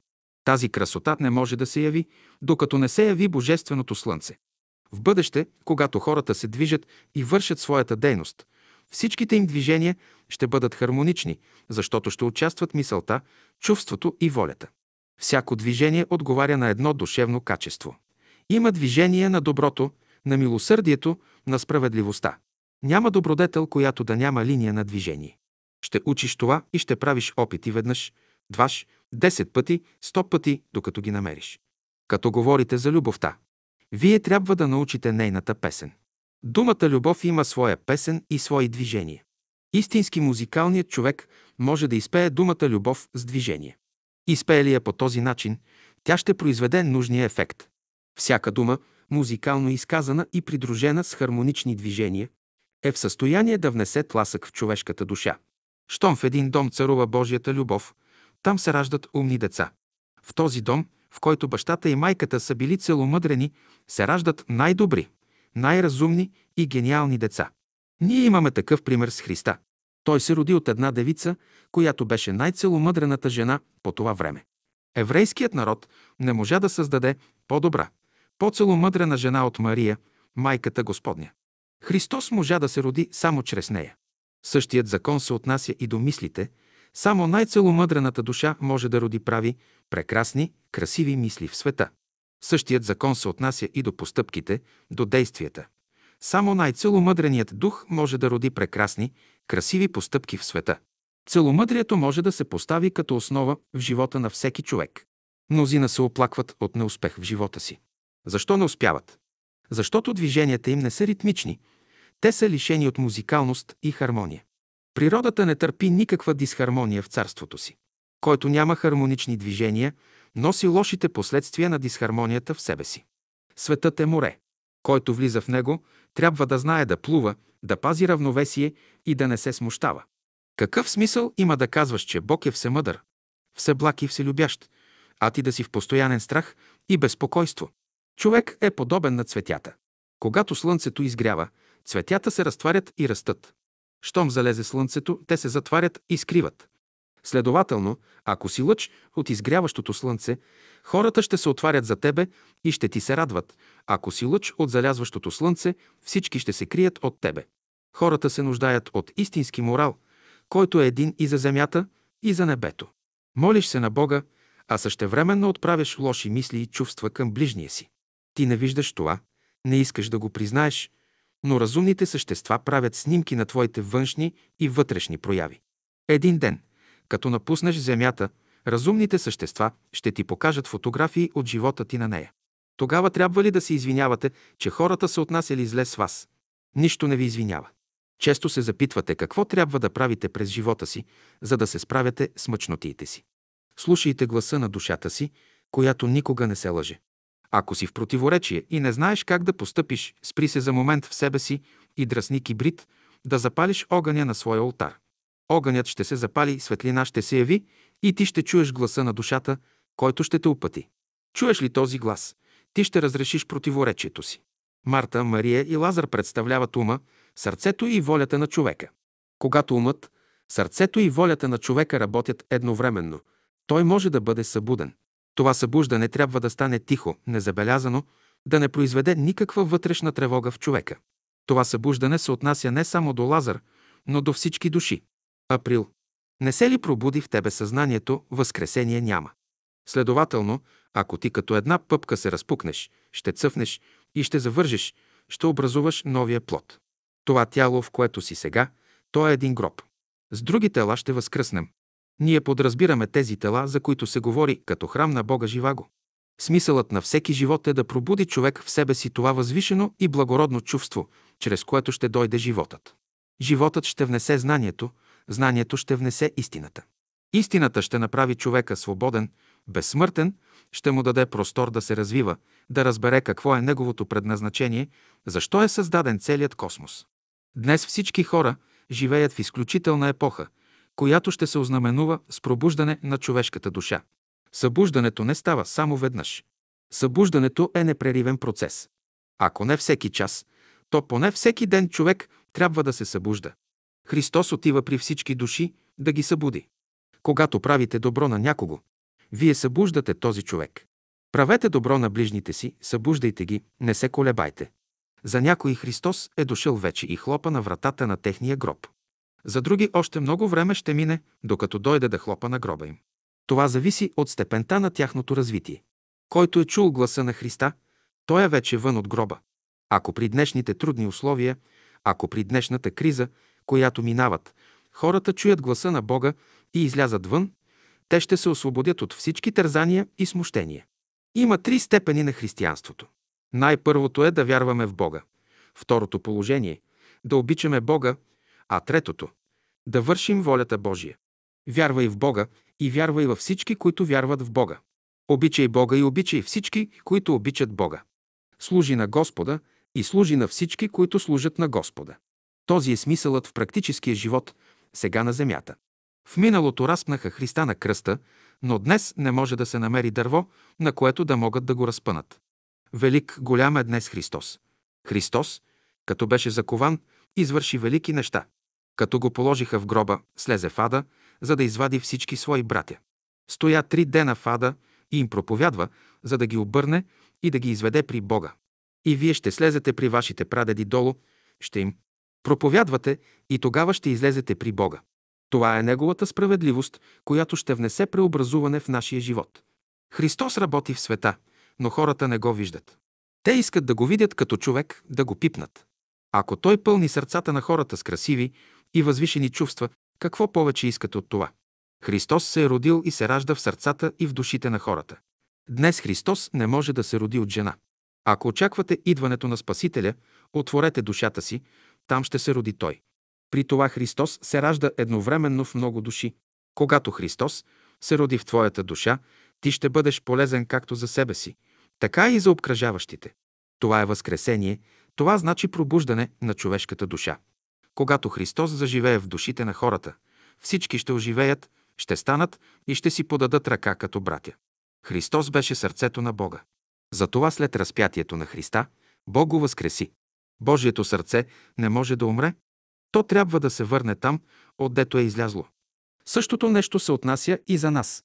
От Отца излязохме, при Отца трябва да се върнем и да се наместим там, дето сме били. Сега очаквате Христос да дойде на земята, да оправи света. Христос е на земята, между вас и във вас. Аз го виждам. Вие мислите, че Христос седи отдясно на Отца, с ореол и с бяла премяна. Христос е между хората. Няма защо да го очакват да се яви като светкавица между тях. Достатъчно е Христос да ви погледне в очите, за да внесе във вас такъв пламък, който да ви направи герой, да работите за Него. Аз бих желал българите да видят Той Христос, който може да внесе любовта в душите им. Христос със своето учение иска да покаже основните закони, чрез които да изменим реда на нещата. И можем да го изменим. Първо, трябва да имаме идея за това и второ, да се стремим да я постигнем. Съвременните хора не могат да постигнат тази идея поради една проста причина. В тях съществува един неумолим егоизъм. Всеки желая да бъде пръв. Носете любовта на всички. На хората прощавайте, а към себе си бъдете строги. Към грешките на хората бъдете снисходителни и ги извинявайте. Своите грешки не извинявайте, но изправяйте по всичките правила. Само така грешката е простена. Това изисква божественото учение. Новият живот иде да оформи новите мисли и желания, да изтъче от тях новия човек.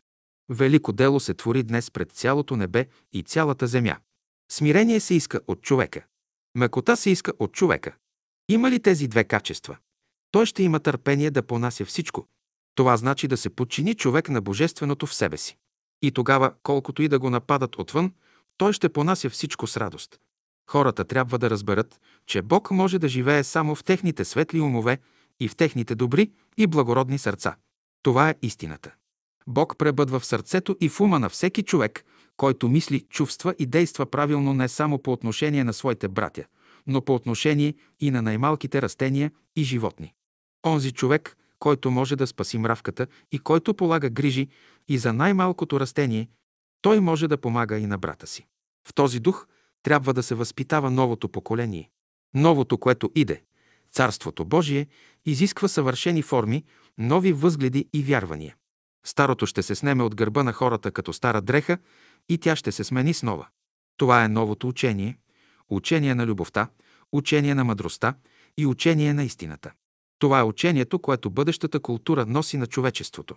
Какво е любовта? Това, което носи живот и здраве на всички живи същества. Какво е мъдростта? Това, което премахва противоречията и тъмнината в живота. Какво е истината? Това, което премахва робството и ограничението. Към какво трябва да се стреми човек? Към идеалното, към реалното, което никога не се изменя. Духовният живот включва в себе си и физическия живот. При слизане на енергиите от духовния свят в физическия и при качването им от физическия свят в духовния е нужна наука, с която човек трябва да се справя. В тези два процеса се крие смисълът на истинския живот. Материалният живот без духовния няма смисъл. И духовният живот без материалния няма смисъл. Нито дух без материя може да съществува, нито материя без дух. Човекът трябва да бъде духовен, но същевременно трябва да бъде и материален. Обаче между двете му естества трябва да има пълна хармония. Ще кажете, че се стремите към духовния свят. За да разберете духовния свят, трябва да разбирате физическия. И обратно, познаването на физическия свят води към познаване на духовния. Както за познаването на физическия свят имаш нужда от сетива и органи, така и за познаването на духовния свят са нужни съответни органи. Ето защо от всички хора се иска работа да развият духовните си органи и сетива така, както са развити физическите. Прилагайте добродетелите в живота си. Ценете малките неща и им се радвайте. Видиш ли една малка пеперуда, обърни се към Господа с думите «Господи, благословия». Видиш ли едно дърво, помоли се Бог да благослови и него. Видиш един извор, пожелай да се благослови. Срещнеш едно малко дете, пожелай и то да се благослови. Най-после се помоли Бог да благослови и тебе. Бъди доволен и благодарен за всичко. Вие трябва да разбирате вътрешния език на природата. Великата сила, която прави хората разумни, иде отвътре. В какво се заключава истинското знание? В познаването и разбирането на първичните образи, с които природата си служи. Изучавайте себе си, изучавайте хората, животните и растенията, за да дойдете до понятието космически човек. В това понятие се включва цялата Вселена. Космическият човек представлява божественият организъм, на който ние сме удове. Голям, необятен е космическият човек, поради което виждаме само отделните му части, разхвърлени из цялата Вселена. Всъщност, между всички хора, животни и растения има такава тясна връзка, както между удовете на един организъм.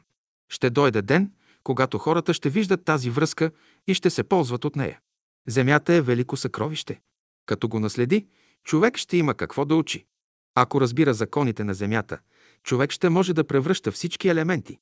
Няма да ходи немил, недрак, няма да боледува, няма да страда. На Земята човек има всички условия да бъде щастлив, но трябва да знае как. Всичко, каквото днешната наука познава, е предадено от първите учители на човечеството. Съвременните учени правят преводи от оригиналните произведения на своите предци. Като мислят усилено върху даден въпрос, те възприемат мисли чрез внушение от разумните същества. Чрез мисълта си човек се свързва с интелигентни центрове в Вселената и по този начин предава тяхната мисъл. Някои от посветените египтяни придобивали знанията си, като били поставени в магнетичен сън. По време на този сън излизали от тялото си и се издигали високо в пространството, откъдето наблюдавали Земята и разположението и около другите планети. Така те проверявали такива неща, които по никакъв теоретичен начин не биха могли да научат. Какво нещо е магията? Магията е знание, разбиране на елементите в техния първичен вид, а не в сегашното им състояние, както съвременните химици ги познават. В света, в целия космос съществува един единствен елемент – любовта. Любовта е първичният елемент, от който са произлезли всички останали. В живота на съвременните хора взимат участие само ония елементи, които отговарят на тяхното развитие. Колкото повече се развиват хората, толкова по-голям брой и по-разнообразни елементи ще влязат в живота им. Новото време изисква нови форми, нови идеи. Стремежът на човека се заключава именно в това да преработи старите форми, да създаде от тях нещо ново. Ето защо, когато говоря за новото учение, разбирам изкуството за превръщане на материята, изкуството за превръщане на силите в природата. Само така тези сили могат да работят за нашия организъм.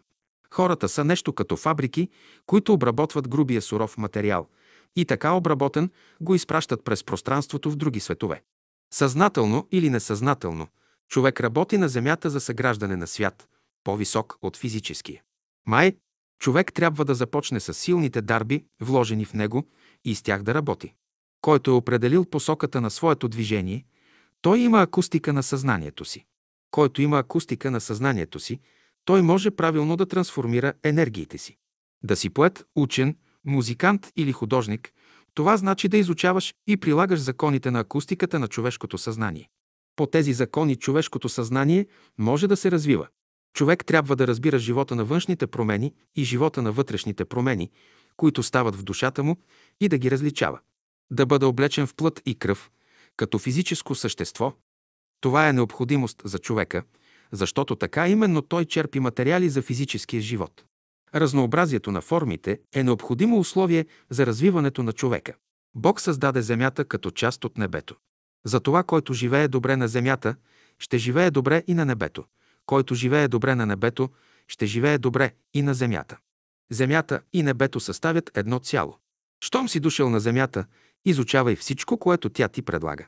Изучавай камъните, растенията и животните. Във всяко животно се крие известна добродетел, някакво изкуство. Хората имат велика мисия и предназначение да бъдат господари на всички животни. Кой може да владее и да бъде господар? Да владееш земята, това значи да я обработваш, да туриш ред и порядък навсякъде. Да бъдеш господар на животните, това значи така да се грижиш за тях, че и те да бъдат доволни от тебе.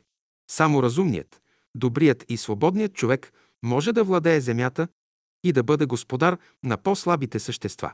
Човек е свързан с разумния свят, с светии, ангели, архангели, които държат сметка за всяка негова постъпка, за всяка мисъл и всяко чувство, които излизат от ума му и сърцето му. Един ден той ще отговаря за всичко, което е допуснал в себе си. Човек изразходва грамадно количество слънчева енергия, светлина и топлина, различни елементи. Всичко това струва милиони и милиарди. Който злоупотребява с правата, които са му дадени, той се лишава от благоприятните условия на живота да се ражда и преражда. Днес Господ казва, сит съм на вашите жертви. И Свети Георги казва, сит съм на вашите агнета. Ако искам да ям, от вас ли ще очаквам? Хората се извиняват със Свети Георги. Те ядат, а Свети Георги плаща. Ако хората са хитри, Бог е умен. Той ще извика Свети Георги и ще го пита. Ти искал ли си да ти колят агнета? Никога, Господи. Голямо дело ще се заведе против нас. Това трябва да знаете. Можеш да заколиш едно агне, но кое е агне и кога? Да заколиш едно агне, това значи да го трансформираш, да мине от по-низко в по-високо състояние, от по-долен в по-горен живот. Вън от това, клането е престъпно действие. Питате, на какво се дължат нещастията в живота ни? Една от съществените причини за това е безразборното изтребване на млекопитаещите, безразборното убиване и екзекутиране на хората. Когато душите на убитите отидат в астралния свят, те внасят условия за нервни болести и разстройства между хората. Законът на еволюцията е общ за всички същества. И за хората, и за животните. Затова, като дойдете до животните, не гледайте на тях с пренебрежение. Но знайте, че един ден и те ще се повдигнат. Има хора, които по съзнание не стоят по-високо от животните. Има и животни, които по съзнание са като хората. Ето защо не трябва да се влияете от външната форма на нещата, но да обръщате внимание на съдържанието и на смисъла им. Истината разкрива происхода на човека. В каквото и положение да ви поставят, трябва да знаете, че това е вашата съдба. Работете върху себе си, да подобрите съдбата си. Това се постига само по един начин. Като служите на Бога с всичкия си ум, с всичкото си сърце, с всичката си душа и с всичката си сила. С други думи казано, да служим на Господа с всичките си мисли, чувства и действия. Да служим на ближния си като на себе си. Кой е твой ближен? който ти помага и работи за тебе. Често слушате да се говори за Христовата религия. Христос не донесе религия. Той донесе едно велико божествено учение, което може да се приложи на земята. Неговото учение е за земята, а не за небето. Христос показа на хората как могат да живеят по божествен начин според законите на материалния свят. Който живее по земному, в божествения свят не може да живее. Който живее по божествен начин, той може да живее и на земята, и на небето. Защо са се явили българите на земята? За да станат велик народ ли? Не. Българите са слуги на Бога и трябва да слугуват на Бога на любовта. Нищо повече. Има два вида българи – по плът и по дух. По плът са повече, а по дух – по-малко. Българите по плът нямат право на държава, но благодарение на българите по дух българите имат държава. Истински българин е този, който има доброта, справедливост, красота и разумност. Разумните сили в природата, бялото братство, са приготовлявали българите от преди 5400 години за днешните времена. Сега те помагат на България. Българинът има добри черти. Справедлив, съвестен, твърд е той славянин по душа. Едно важно чувство му липсва – любов към Бога. Мястото на това чувство е на горната част на главата. Там трябва да работи българинът, да развие това чувство. Всички хора правят погрешки, но не знаят как да ги изправят. Школа е нужна за това. Изправяйте погрешките си, докато сте още на земята. Тук погрешките се изправят по-лесно, отколкото в духовния свят. В скоро време в свещения огън на любовта ще влязат 4444 души българи. Знаете ли на какво ще прилича България, когато те влязат в него? След това ще се отвори една врата и други ще влязат, след тях и още други. Българите, които влизат през тази врата, ще добият нещо особено. Който ги види, ще каже «Това са българите». До сега българите слугуваха на силите на тъмнината, а сега ще слугуват на силите на светлината. България сега е като обетована земя. Цената на човека се състои в неговата душа, а не във формата и в положенията, през които той минава. Всички хора са листа от свещената книга на живота. Някои от тях са букви, други са отделни думи, а трети – цели изречения. Ако всеки иска да бъде отделна книга, тя ще остане завинаги затворена. Не ще има кой да я чете. Има една единствена книга в света, от която всички хора четат. Това е книгата на великия живот. Човек е минал през разни народи, за да се усъвършенства. Всеки народ е лаборатория за невидимия свят. Прилагайте глаголите мога и будя. Събуждайте доброто в себе си. Събудете Христа в себе си, в своята къща. У нас ли е Христос? На този въпрос сами можете да си отговорите. Има празни и пълни къщи.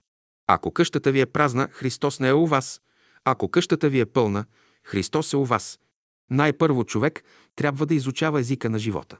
Животът е изразен в множеството хора, животни, растения и минерали. Всички те представляват форми на живота. Изучавате ли този език, вие ще видите какъв простор има пред вас, каква велика област, която трябва да изследвате. Само по този начин ще разберете смисъла на живота. И тогава в духането на ветровете, в течението на реките, в бликането на изворите ще чувате гласа, говора на същества, които ви обичат. Като ученици, вие трябва да изучавате природата, новата философия, новата наука. В природата се крие и новата наука, и новата философия. Първо ще изучавате външната страна на природата – камъните, растенията, реките, горите, планините и оттам постепенно ще навлезете във вътрешната страна на тази наука. Тя ще ви доведе до новото, което търсите. Земният живот представлява една велика школа, в която душите се възпитават да освоят пътя на истината, който води към първото начало на живота – Бога. През миналите векове са давани разни отговори от свещените книги. Някои от тези отговори са задоволителни според времето си, но някои трябва да се обяснят в лицето на сегашната истина, а това съставлява най-важното за развитието на човешкия дух. Създаването на земните езици е коствало големи усилия на възвишени, разумни същества. Те са работили много, докато създадат всички форми и правила в съвременните езици. Граматиката на земните езици е пренесена на Земята от невидимия свят. Тя е изработена по правилата на божествения език. Върху българския език от сега нататък трябва да се работи, докато стане свещен език. Когато един език стане свещен, любовта в него се усилва и хората започват да се разбират. Човек може да познава Бога само ако знае неговия език. Във вятъра, в течението на реките, в движението на светлината, в проявите на живота, аз слушам такава отлична реч, каквато не съм слушал и от най-красноречивия оратор в света. В най-големите бури аз слушам речите на видни оратори. Понякога техните речи са така силни, съдържателни и красноречиви, че са в състояние да задигнат и дрехите, и шапките, и керамидите от къщите на хората. Реалността на живота е скрита в бурите, в ветровете, в моретата, в Слънцето, в Луната, във всички планети, които изразяват великата истина на живота. Питам, кое наричаме права мисъл? Права, истинска мисъл е тази, която е свободна от тревоги, смущения, съмнения. Мисли само онзи, който може да даде ход на красивото, на възвишеното в себе си да изтече навън. То е божественото в човека, което трябва да мине през всеки един, за да го свърже с обкръжаващите. То е животът, който непременно трябва да мине през човека и да изтече навън. Животът трябва непреривно да влиза навътре и да изтича навън. Той не може да спре. И тъй, четири неща са нужни на човека, за да влезе в правия път. Да различава същественото от несъщественото. Да се освобождава от лични амбиции. Да има добра обхода и добър живот. Да има любов в себе си. Искай любовта, търси мъдростта, хлопай за истината. Гдето е истината, ходи там. Гдето свети мъдростта, мисли там. Гдето е любовта, живей там. Радвай се на най-малката своя придобивка и благодари на Бога, че те е удостоил да видиш великото на живота, скрито в малкото. Радвай се на онова в тебе, което расте и се развива, расте и зрее. Да възприемете една мисъл, това значи да я проучите, да я обработите и след това да я поставите на нейното място. Да проявите едно желание, това значи да изучите неговия характер и происход, да го облагородите и да го поставите на мястото му. Да направите една добра постъпка. Това значи да реализирате един плод, който съдържа обработената мисъл и облагороденото желание, и след това да я поставите на пътя, който природата е определила. Да поставяш всяко нещо на неговото място, това значи да си разрешил правилно една от трудните задачи на живота. Ясното небе е служител на слънчевата светлина. Тихото време е служител на слънчевата топлина. Росните капки са служители на нежната трева. Божията любов е служителка на човешките сърца. Новата култура ще се ползва от придобивките на старата култура и ще създаде нова наука за ума, сърцето и волята. Старото ще мине, новото ще дойде. Нова светлина иде. Тя ще преобрази възгледите на хората за материалния свят. Тя ще ни покаже, че има и други начини за изучаване на природата. Който иска да влезе в новата култура, трябва да учи, да работи съзнателно, да се готви за новите условия. Иде новата култура. Иде шестата раса. Иде божественото в света. Юни. Радвайте се и се веселете като деца. Бог е промислил за вас. Няма за какво да не сме благодарни на Бога. Ние живеем в един свят на изобилие. Само онзи, който се самопожертва, живее, защото той усеща една радост, която го съживява. Много някогашни богати българи не живеят вече, а Ботев, Раковски и други, които са се самопожертвали, живеят, защото са научили закона на обичта. Ботев е една душа, един дух, който и сега живее и работи. Ботев сега работи по-усърдно, отколкото в турско време. В космическото съзнание ние разрешаваме въпроса не от гледището на един народ, а от гледището на онзи велик закон, който ни дава подтик и осмисля нашия живот. Бащите и майките пращат своите деца на училище не само да събират знания, но и да могат да приложат тези знания практически. Човек дохожда много пъти на Земята, а не само един път. Обикновеният човек се преражда на всеки 45 години. Ако той слиза на Земята да се учи, разумните същества определят в кое семейство ще се роди. Ако човек идва на Земята съзнателно, за да помага на хората, той има свободен избор да се роди където иска. Колкото по-напреднал е човек в развитието си, толкова по-голяма свобода има при слизането си на Земята. Гениалните хора и светиите идват рядко на Земята, когато човечеството отбелязва епоха в своя живот. Великите учители пък идват на Земята през всеки 2000 години. Те внасят голямо преобразование в човешкия живот. Свещена книга е Библията, но друг е истинският оригинал. Това е Библията на Божествения свят, в която е изразен целокупният живот. От нея излизат и духовната, и физическата Библия като отражение на живота. Божествената Библия се чете само от гениални хора и светии. Те правят преводи от нея и ги дават на хората да се учат от тях. Всяка мисъл, свалена от Божествения свят, претърпява две пречупвания. Първо минава през ангелския свят, а после през човешкия свят. Тази е причината, поради която божествените идеи понякога се изопачават. Колкото по-високо е организиран човешкият ум, толкова по-вярно схваща идеите, които слизат от Божествения свят. Какво всъщност представлява Божественият свят? Той е толкова красив, че с никакво перо не може да се опише. Само за миг се отваря той за обикновения човек и пак се затваря. Използвай условията в сегашния живот, за да развиваш своите дарби и способности. Свързвай се с разумни и възвишени същества, за да възприемеш нещо от тях. На по-низко стоящите от тебе ти ще дадеш нещо. Отгоре ще приемаш, надолу ще даваш. Културата се предава от висшия към нисшия свят и от нисшия към по-нисшия. Умът, сърцето и душата са проводници на благата, дарбите и способностите, които идат от възвишения свят.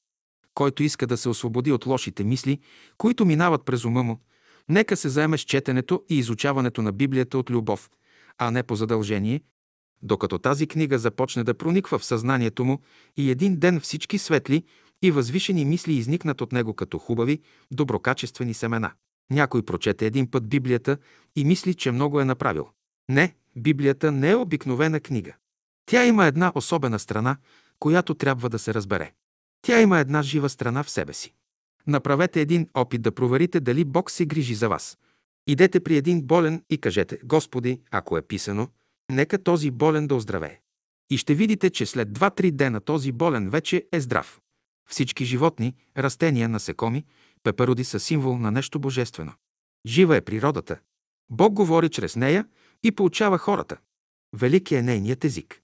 Всяка тревица, всяка боболечица е буква на този език.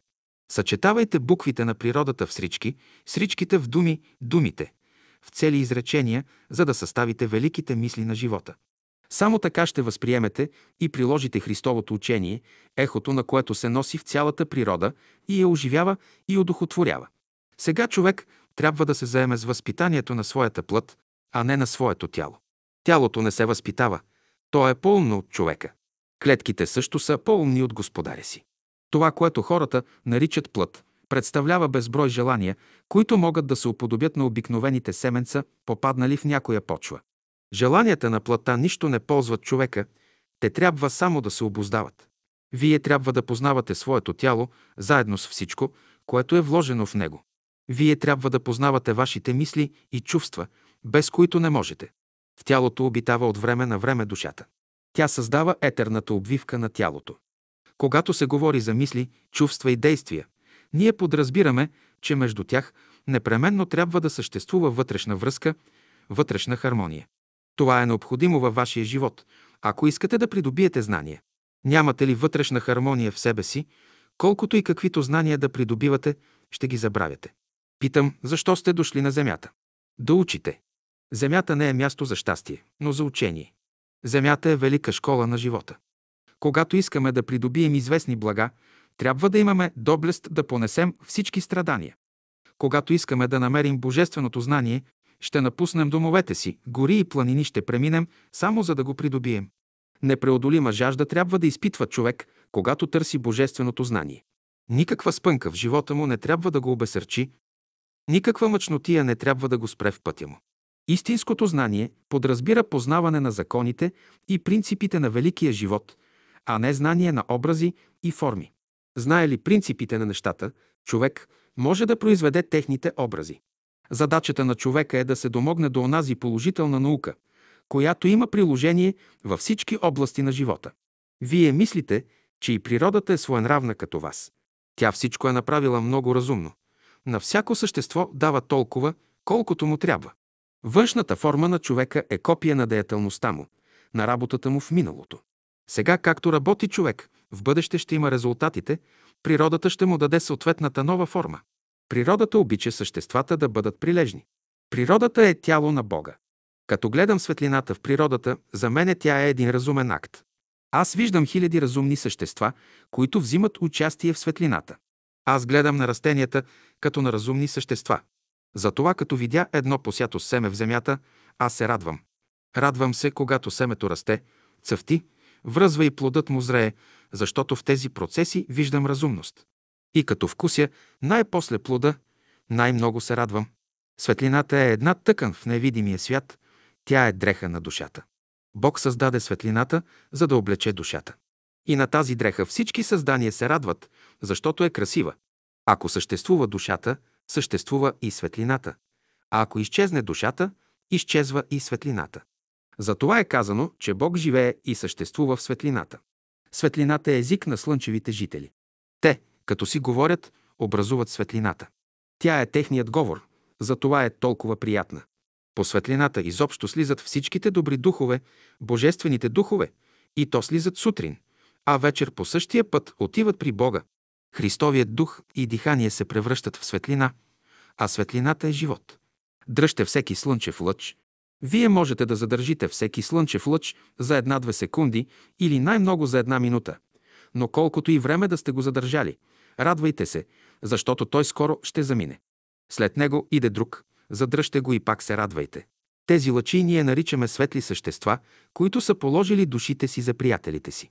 Те са души, които излизат от Бога и минават през вас. Виделината за душата е това, каквото е светлината за тялото. Храненето, растенето, развитието на тялото е невъзможно без светлина. Невъзможно е и за душата да расте, да се развива и да даде плод без виделина. Както светлината проистича от слънцето, тъй и виделината иде върху душата от Бога. Светлината не е едно и също нещо със слънцето, така също и виделината с Бога. Светлината ни подсеща за слънцето, виделината ни опътва към Бога.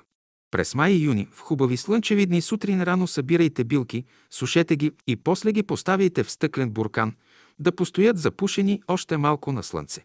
Една мъничка, незначителна тревица или цвече при нужда са най-добрите лекари. Аз поставям нов закон. Обичай всяко дърво, всяко цвете, всяко животно като себе си. Аз превеждам старите закони на нов език, за да бъдат разбрани и изпълнени от всички. Всяко живо същество, трева, дърво, цвете животно е израз на някаква идея. Растенията представляват най-великата художествена изложба. Те са страници от великата божествена книга. Всички цветя са свързани с разумни същества. Най-главното е да се направи връзка с цветята. Така божественото от цветето ще премине в тебе и ще ти се изяви. Това е важното. Когато цветята цъфтят, това е Божие благословение. Аз съм дошъл да изявя любовта, да я донеса на земята. Това е моята мисия. Аз се уча от слънцето. Искам да бъда като слънцето, като плодните дървета, като изворите, като скъпоценните камъни, като всичко хубаво в света. От всичко се уча. Някой път са ме питали, ти кой си? Аз ли кой съм? Аз съм този, който наблюдава любовта, която заравя семето. Аз съм този, който гледа как мъдростта изтегля половината от поникващото растение нагоре. И аз съм този, който гледа как истината го освобождава. За тия три работи съм дошъл. Юли, аз обръщам внимание и на най-малките работи. Като ми дойде гост, черпя го с чай. Нарязвам лимон и на мене поставям по-малко парче, а на госта по-голямо. Аз зная, че в големите неща е изкушението. Ръководя се от принципа. В малкото се крие благословението и вие спазвайте този принцип. В бъдеще хората ще виждат мислите. Тогава и душата, и духът ще бъдат видими. Като се срещнем в бъдеще, вие ще виждате ума, сърцето, душата и духа ми, и аз ще виждам вашите. Това е новото учение.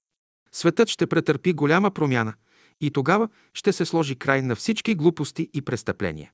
Какво по-хубаво от това да имаме доверието на невидимия свят, да ни даде възможност да разполагаме с силите на природата. Задача на ученика е да спечели доверието на невидимия свят, за да му се поверят известни тайни, да му се открият известни закони и формули, които щом произнесе, да му се притекат на помощ. Обаче при разрешението на тази задача от ученика се изисква чистота. Той трябва да бъде чист и целомъдрен. Ние подлагаме това учение на опит и всеки от вас трябва да се убеди съществува ли друг свят или не. Той съществува, но се изисква пробуждане на други чувства и способности, за да се домогнем до него. И първото нещо във всяко учение е да се пробудят тези чувства. Когато Христос дойде на земята, имаше за цел да пробуди човешката душа и да я освободи от всички лоши условия, които я спъваха в това пробуждане. Този свят, в който сме родени, е направен така, че ако вярваме в закона на любовта, всичко ще върви хармонично. И казано е, ако Бог е в тебе, всички ще те обичат. Ако не е в тебе, никой няма да те обича. Силата на закона е в това. Имаш ли любов, всичко ще имаш. Нямаш ли любов, всичко ще изгубиш. Тъй е и с млади, и с стари. Ще трябва да започнем с закона на любовта. Фамилията ми е Дънов, но това е псевдоним. Бащата на моя дядо бил много як, здрав човек, като дъно. От тая дума произлиза прякорът Дънов. Дъно има и бъчвата, и реката, и морето. Интересно е за кое дъно се отнася. Навсякъде има дъно. Горко на оня, който няма дъно. Ето защо, когато ви наричат дъновисти, ще знаете, че не сте мои последователи, но сте хора с дъно. Аз съм дошъл да помагам на българите. Както и да се отнасят те с мене, колкото и да ме гонят и преследват, аз съм решил да ги стопля, да им направя такова добро, каквото никой до сега не е правил за тях. Готов съм да направя всичко за вас, само да бъдете добри. Добри думи са казани за България. Добро бъдеще я очаква, но от нея се иска разумност, благородство, да приеме онези, които сеят Божието Слово свободно. Как ще познаем кой носи Божествената истина? Казано е, по плодовете им ще се познаят. Трия да изпълните Божията воля на земята, трябва да се облечете с надеждата, да се изпълните с вярата и да се съедините с любовта. Този е пътят, по който трябва да живеят българите. Този е начинът, по който могат да се обърнат към Бога.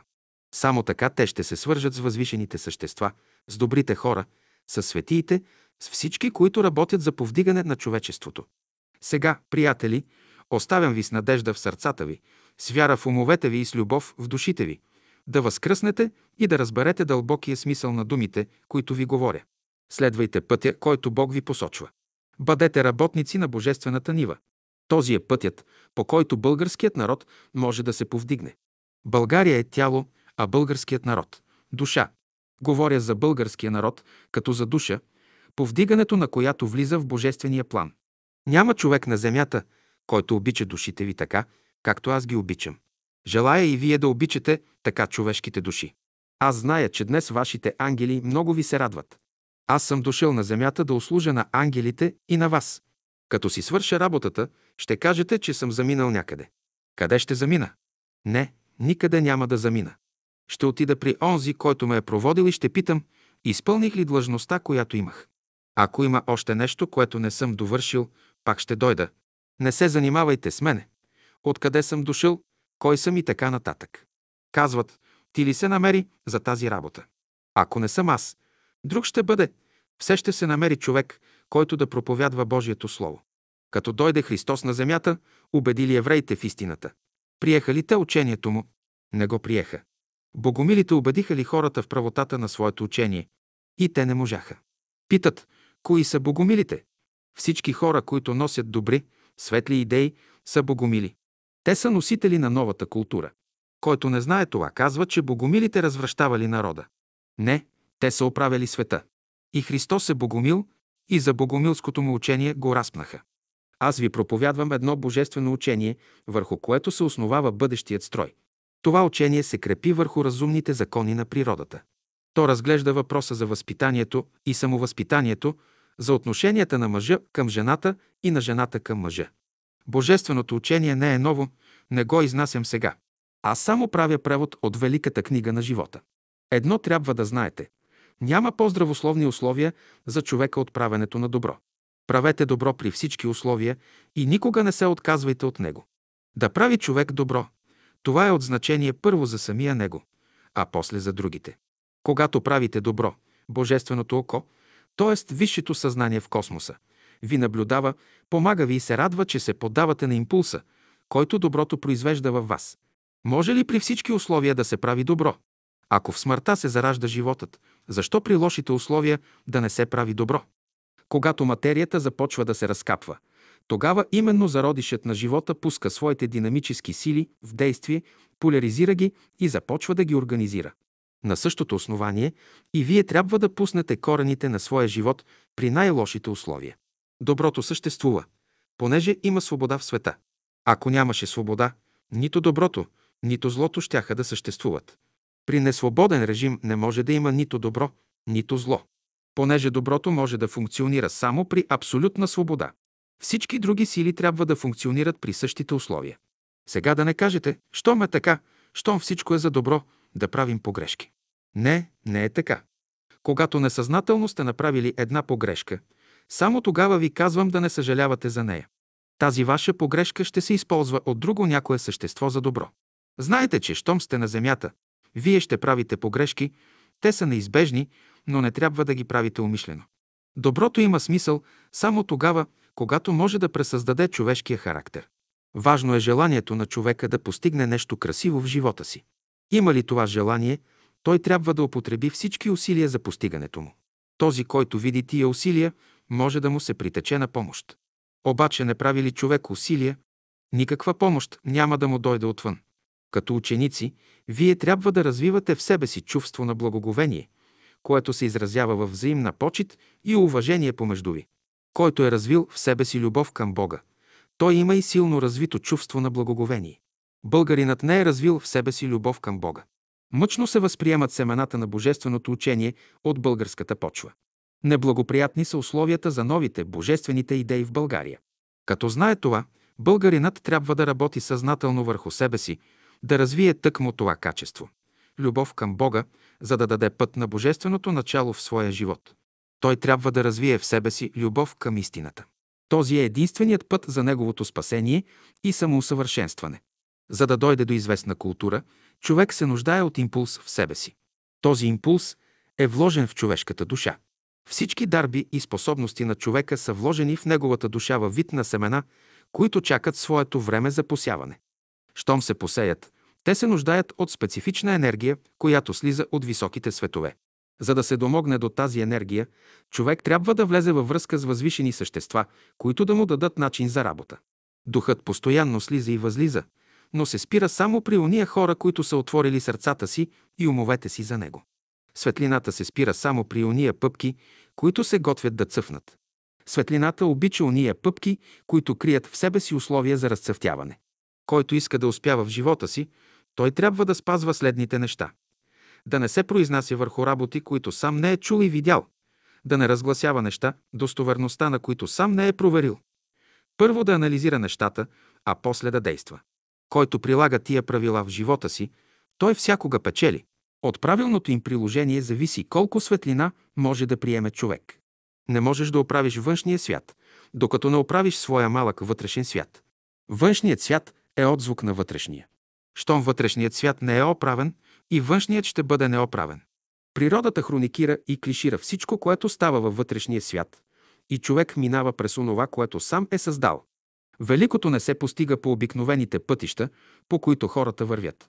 Великото не се постига и с обикновените умове и сърца, с които съвременните хора се домогват до живота.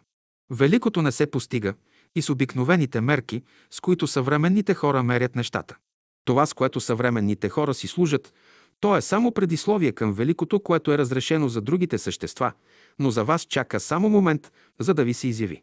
Любовта е извор, който постоянно тече и дава. Не е нужно да искате от извора вода.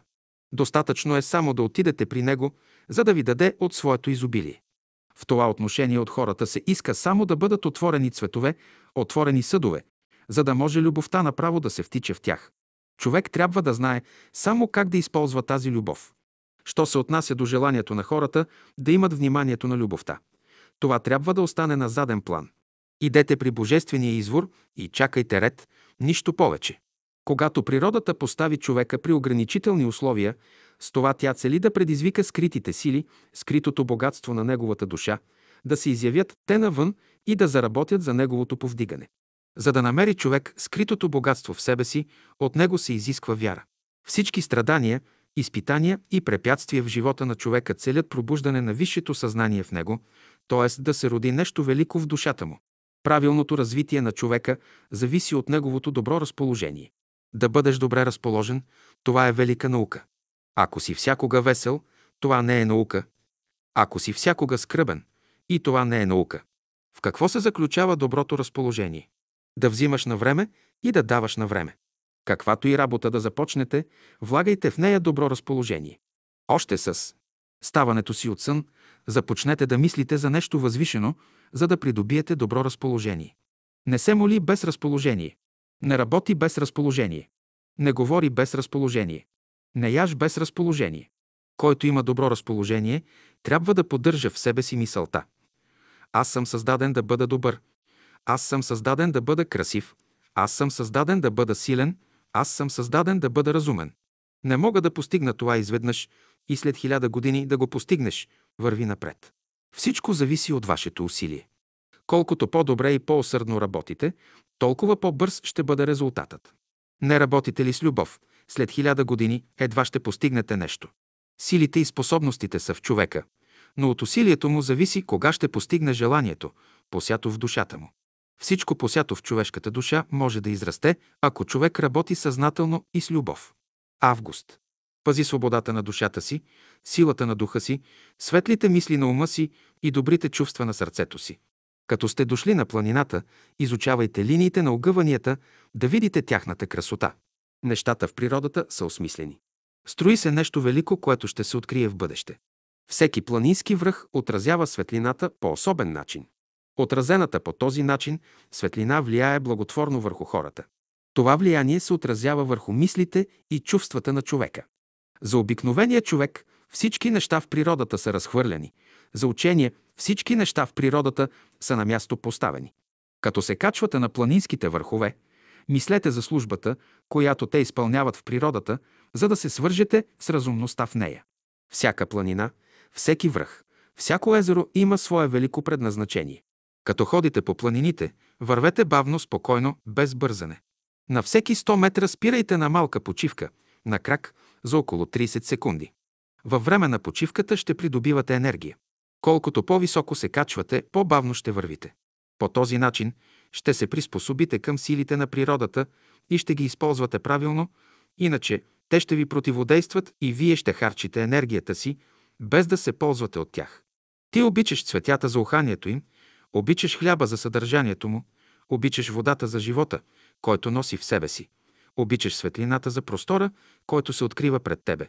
Радвай се на най-малкото благо в живота, радвай се на най-малкия лъч на божествената светлина. Ако се радваш на най-малкото, ти можеш всичко да постигнеш. Задоволявай се с малкото, за да постигнеш голямото. Чисти бъдете в мислите си. Чисти бъдете в чувствата си. Чисти бъдете в постъпките си. Не сте ли чисти, нямате извинение. Какво се иска от човека? Да знае какво обича в своя ближен и да го цени. Като срещнеш някого, не казвай, че този човек не ти е приятен, но отвори архива на неговия живот и разбери защо го срещаш. Виж какво можеш да научиш от него и какво можеш да му дадеш. Казваш, познавам този човек, зная неговото минало. Какво знаеш? Знаеш само един от неговите животи, а това нищо не значи. Само онзи може да каже, че познава човека, който е проникнал през всички животи на миналото му.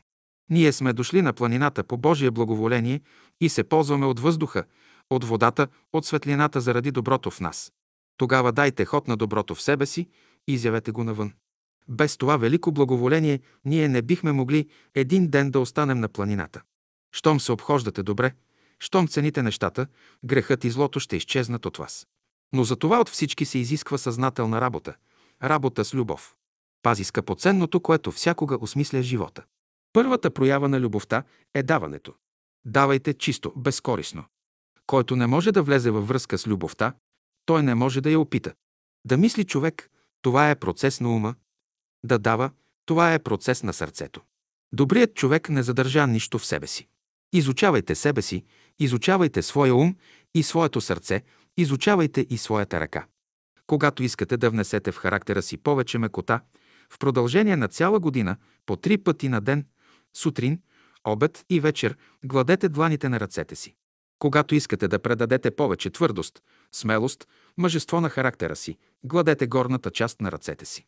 Пазете се от груби чувства, които накърняват мекотата. За всичко, което правите, съзнанието ви трябва да бъде будно, да знаете, че всеки момент ви следят от невидимия свят. За всяка празна дума ще отговаряте. Сега да ви кажа какво да правите. Вземете си едно шишенце от 100 грама и сипете в него вода. Започнете да пиете сутрин 1 грам, на обед 1 грам и вечер 1 грам и си казвайте Всичките ми работи от начало до край ще се оправят.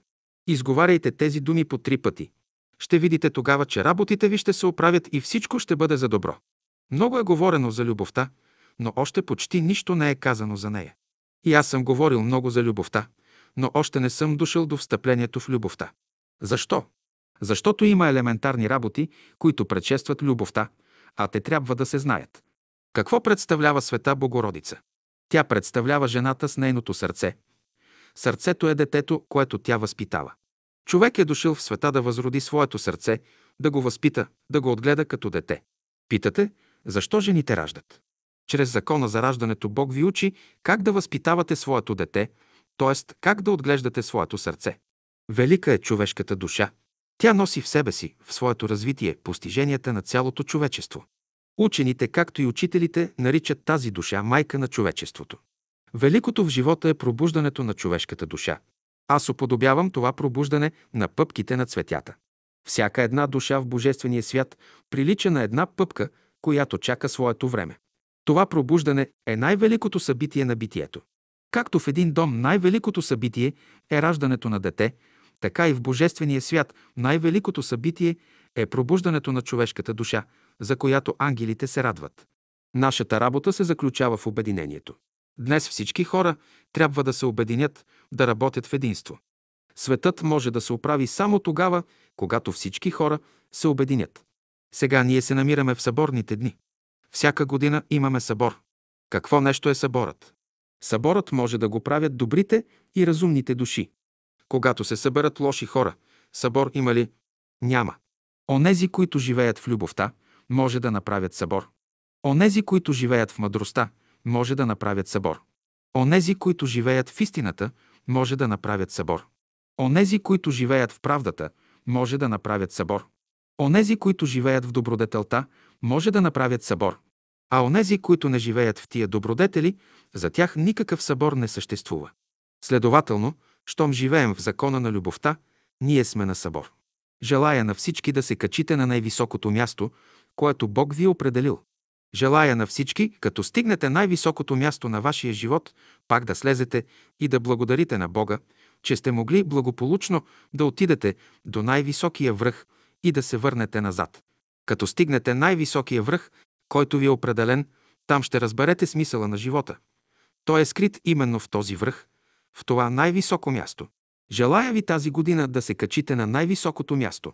Един ден Бог ще ви изведе от този свят и ще ви запознае с онези братя, които вие не знаете.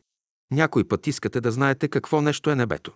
Небето е общение на разумни същества, които живеят в единение, които се радват един на друг и не могат един без друг. Всички живеят за едного и един живее за всички. Понеже те са толкова разумни, то и тяхната външна обстановка на небето е най-красивата и тяхното състояние е по възможност най-идеалното, което може да съществува. Общение на разумни души. Всички добри хора в света имат само една религия. Онзи народ, онова общество, онази църква, онзи дом или човек, в сърцето на когото блика любов, мъдрост и истина, за да може да помага на другите. Този народ, това общество или тази църква, те са истинските. Тъй седи въпросът. Тъй го знаем ние, тъй е учил Христос. Радвай се на малките блага, които Бог ежедневно и непреривно ти изпраща, за да се укрепиш в пътя, който води към любовта. В света на доброто и злото, в който живееш, избирай първо доброто, а после карай злото да слугува на доброто. Каквото и да се случва в живота ви, добро или зло, радвайте се. Бог ще превърне всичко на добро. Днес е понеделник, ден на луната, затова мислете върху среброто.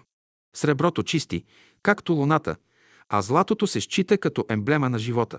Чрез него животът дохожда. В този смисъл, златото и среброто идат като помощници в живота на хората, а не като идоли, като комири, на които да се уповава. Благодарете на златото и на среброто за онова, което носят в себе си и което възприемате от тях. Когато се намираш пред великото, стани прав. Когато се намираш пред малкото, отдай му своето внимание.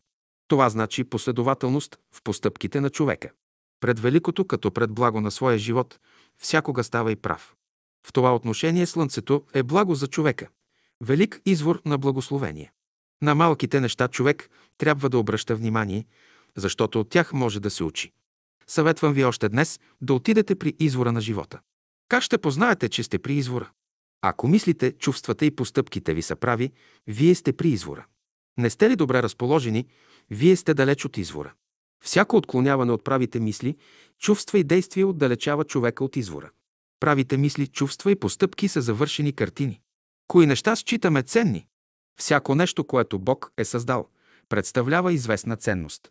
Ценностите, които виждаме в разумната природа, са представлявали и представляват велики блага за нас както в миналото, така и днес. Такова нещо ще представляват те и в далечното бъдеще. Ако можете да се ползвате правилно от тия блага, те ще носят щастие за вас. Не можете ли правилно да ги използвате, те ще ви създадат ред нещастие. Ако растенията изчезнат, земята ще се превърне в суха и безжизнена пустиня. Корените на растенията и на дърветата играят роля на помпи за извличане на вода от дълбочината на земята. Когато водата потъне дълбоко в земята, корените на дърветата, със своята магическа сила, я извличат на повърхността. Поради това, че се изсичат горите, се забелязва намаляване на водата. Ако и в бъдеще продължават да ги секат, много от сегашните извори ще изчезнат. За да не става това, на мястото на изсечените гори трябва да посаждат нови. Септември. Съвременните педагози търсят специфични морални правила за възпитание на детето. Първото условие за възпитанието му е любовта. Искаш ли да възпитаваш детето, ти трябва да го обичаш. Нищо повече.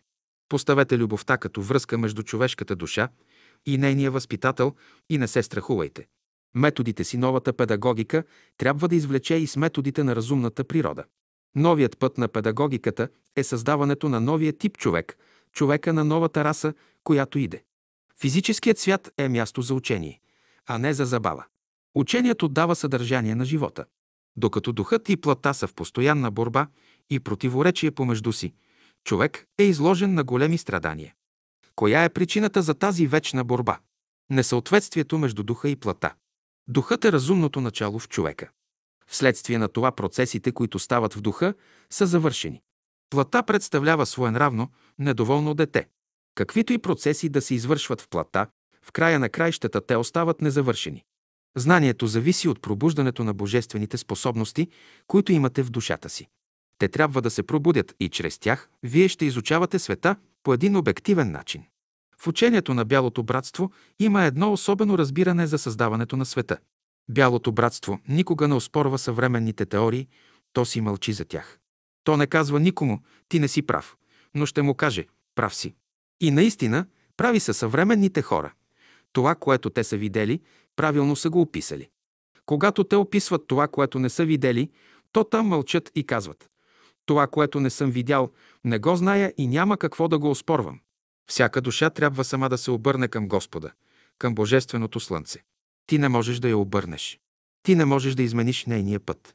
На земята ние можем да помагаме само на уния, пътят на които съвпада с нашия. А когато техният път не съвпада с нашия, ние и от едната страна, и от другата страна ще харчим енергията си на празно. Който влезе в Божественото училище, той ще използва възможностите, които са му дадени. С идването си на земята човек се облича в проста, скромна дреха, неговата плът. Един ден, когато завърши земния си живот, т.е. когато възкръсне, той ще се облече в най-красивата си дреха. Дрехата на човека е неговото тяло. От работата, която човек върши и от начина, по който я върши, зависи неговото здраве. Това са правата мисъл, правите чувства и правите постъпки. Това са възможности, с които човек разполага на земята. Помнете, щастието е в самия човек, в светлината на неговия ум, в топлината на неговото сърце и в силата на неговата душа. Това щастие носи здраве и сила за човека. За да запази здравето си, а с това и своето щастие, той не трябва да допуска в ума си нито една отрицателна мисъл и в сърцето си нито едно отрицателно чувство. Дойде ли една отрицателна мисъл до ума ви, оставете я вън.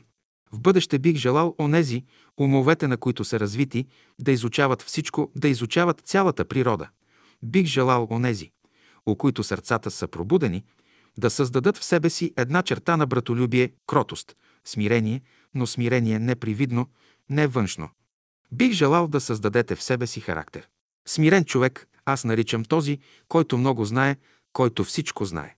Като влезе някъде, където се занимават деца, той им казва, деца, работите ли? А, отлично работите. Той сяда заедно с тях. Все едно е на техния уровен и им дава импулс в работата. Децата казват, този човек е като нас, като нас мисли. Защо? Защото им предава своето знание. Той им говори с душата си. Това значи да бъдеш смирен. Учението, в което ще влезете, е основано върху една канара, която не може да се разбие. В това учение, още от създаването на света, има написани редица факти, но те се пазят в тайна. Всичко е написано върху каменни скрижали и един ден, когато вие се развиете, ще го четете, ще видите каква е историята за създаването на света от началото до сега. Ще разберете всички стадии, всички фази, през които сте минали и ще започнете да ги виждате. Струва си да изучавате тази наука. Струва си да бъдем ученици на Великото бяло братство, понеже учителите на това братство държат целият архив на космоса. Те пазят книгата на живота и всички вие трябва да изучавате тази книга. По-голямо благо от нея няма. Това е изкуство и за това всички ще се стремите да го придобиете. То няма да дойде изведнъж, а постепенно. Един ден ще си кажете «Благодарим, че тръгнахме в този път». И тъй, бъдете ученици на любовта. Искам сега да запиша за ученици, ония от вас, които искат да влязат в първия клас на любовта. За това да си дадат имената. Учениците, които ще влязат в класа на любовта, ще започнат постепенно да се записват. Всички ви приемаме без разлика. Отваряме ви училище да се запишете. В нашата програма е светът да се напълни с училища. В Откровението се говори за една книга, затворена със седем печата. Йоанн казва, че нямало кой да отвори тази книга. Най-после се явило едно агне, което разпечатало тази книга. Днес тази книга е отворена и всеки е свободен да чете от нея. Тази книга е пред вас и вие трябва да я четете. Коя е тази книга? Тя е книгата на вашата душа, на вашия дух, на вашия ум и на вашето сърце. Надеждата – това е настоящето, близко бъдеще. Вярата – това е бъдещето, далечно бъдеще.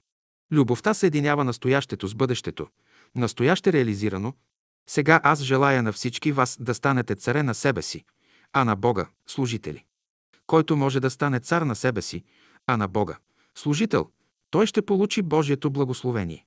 Вие трябва да минете през личната любов, през приятелската, семейната, майчината любов, през любовта към обществото, към цялото човечество, докато стигнете до най-високата степен на любовта – любовта към Бога. Значи, първо човек започва с най-малката любов – любов към себе си. И най-накрая дохожда до най-великата любов – любов към Бога. Христос обръща вниманието на учениците си към причините и последствията на страданията в човешкия живот. Той казва, че задачата на човечеството е да преработи и организира материята, от която е създаден човекът. Кога ще се преработи тя?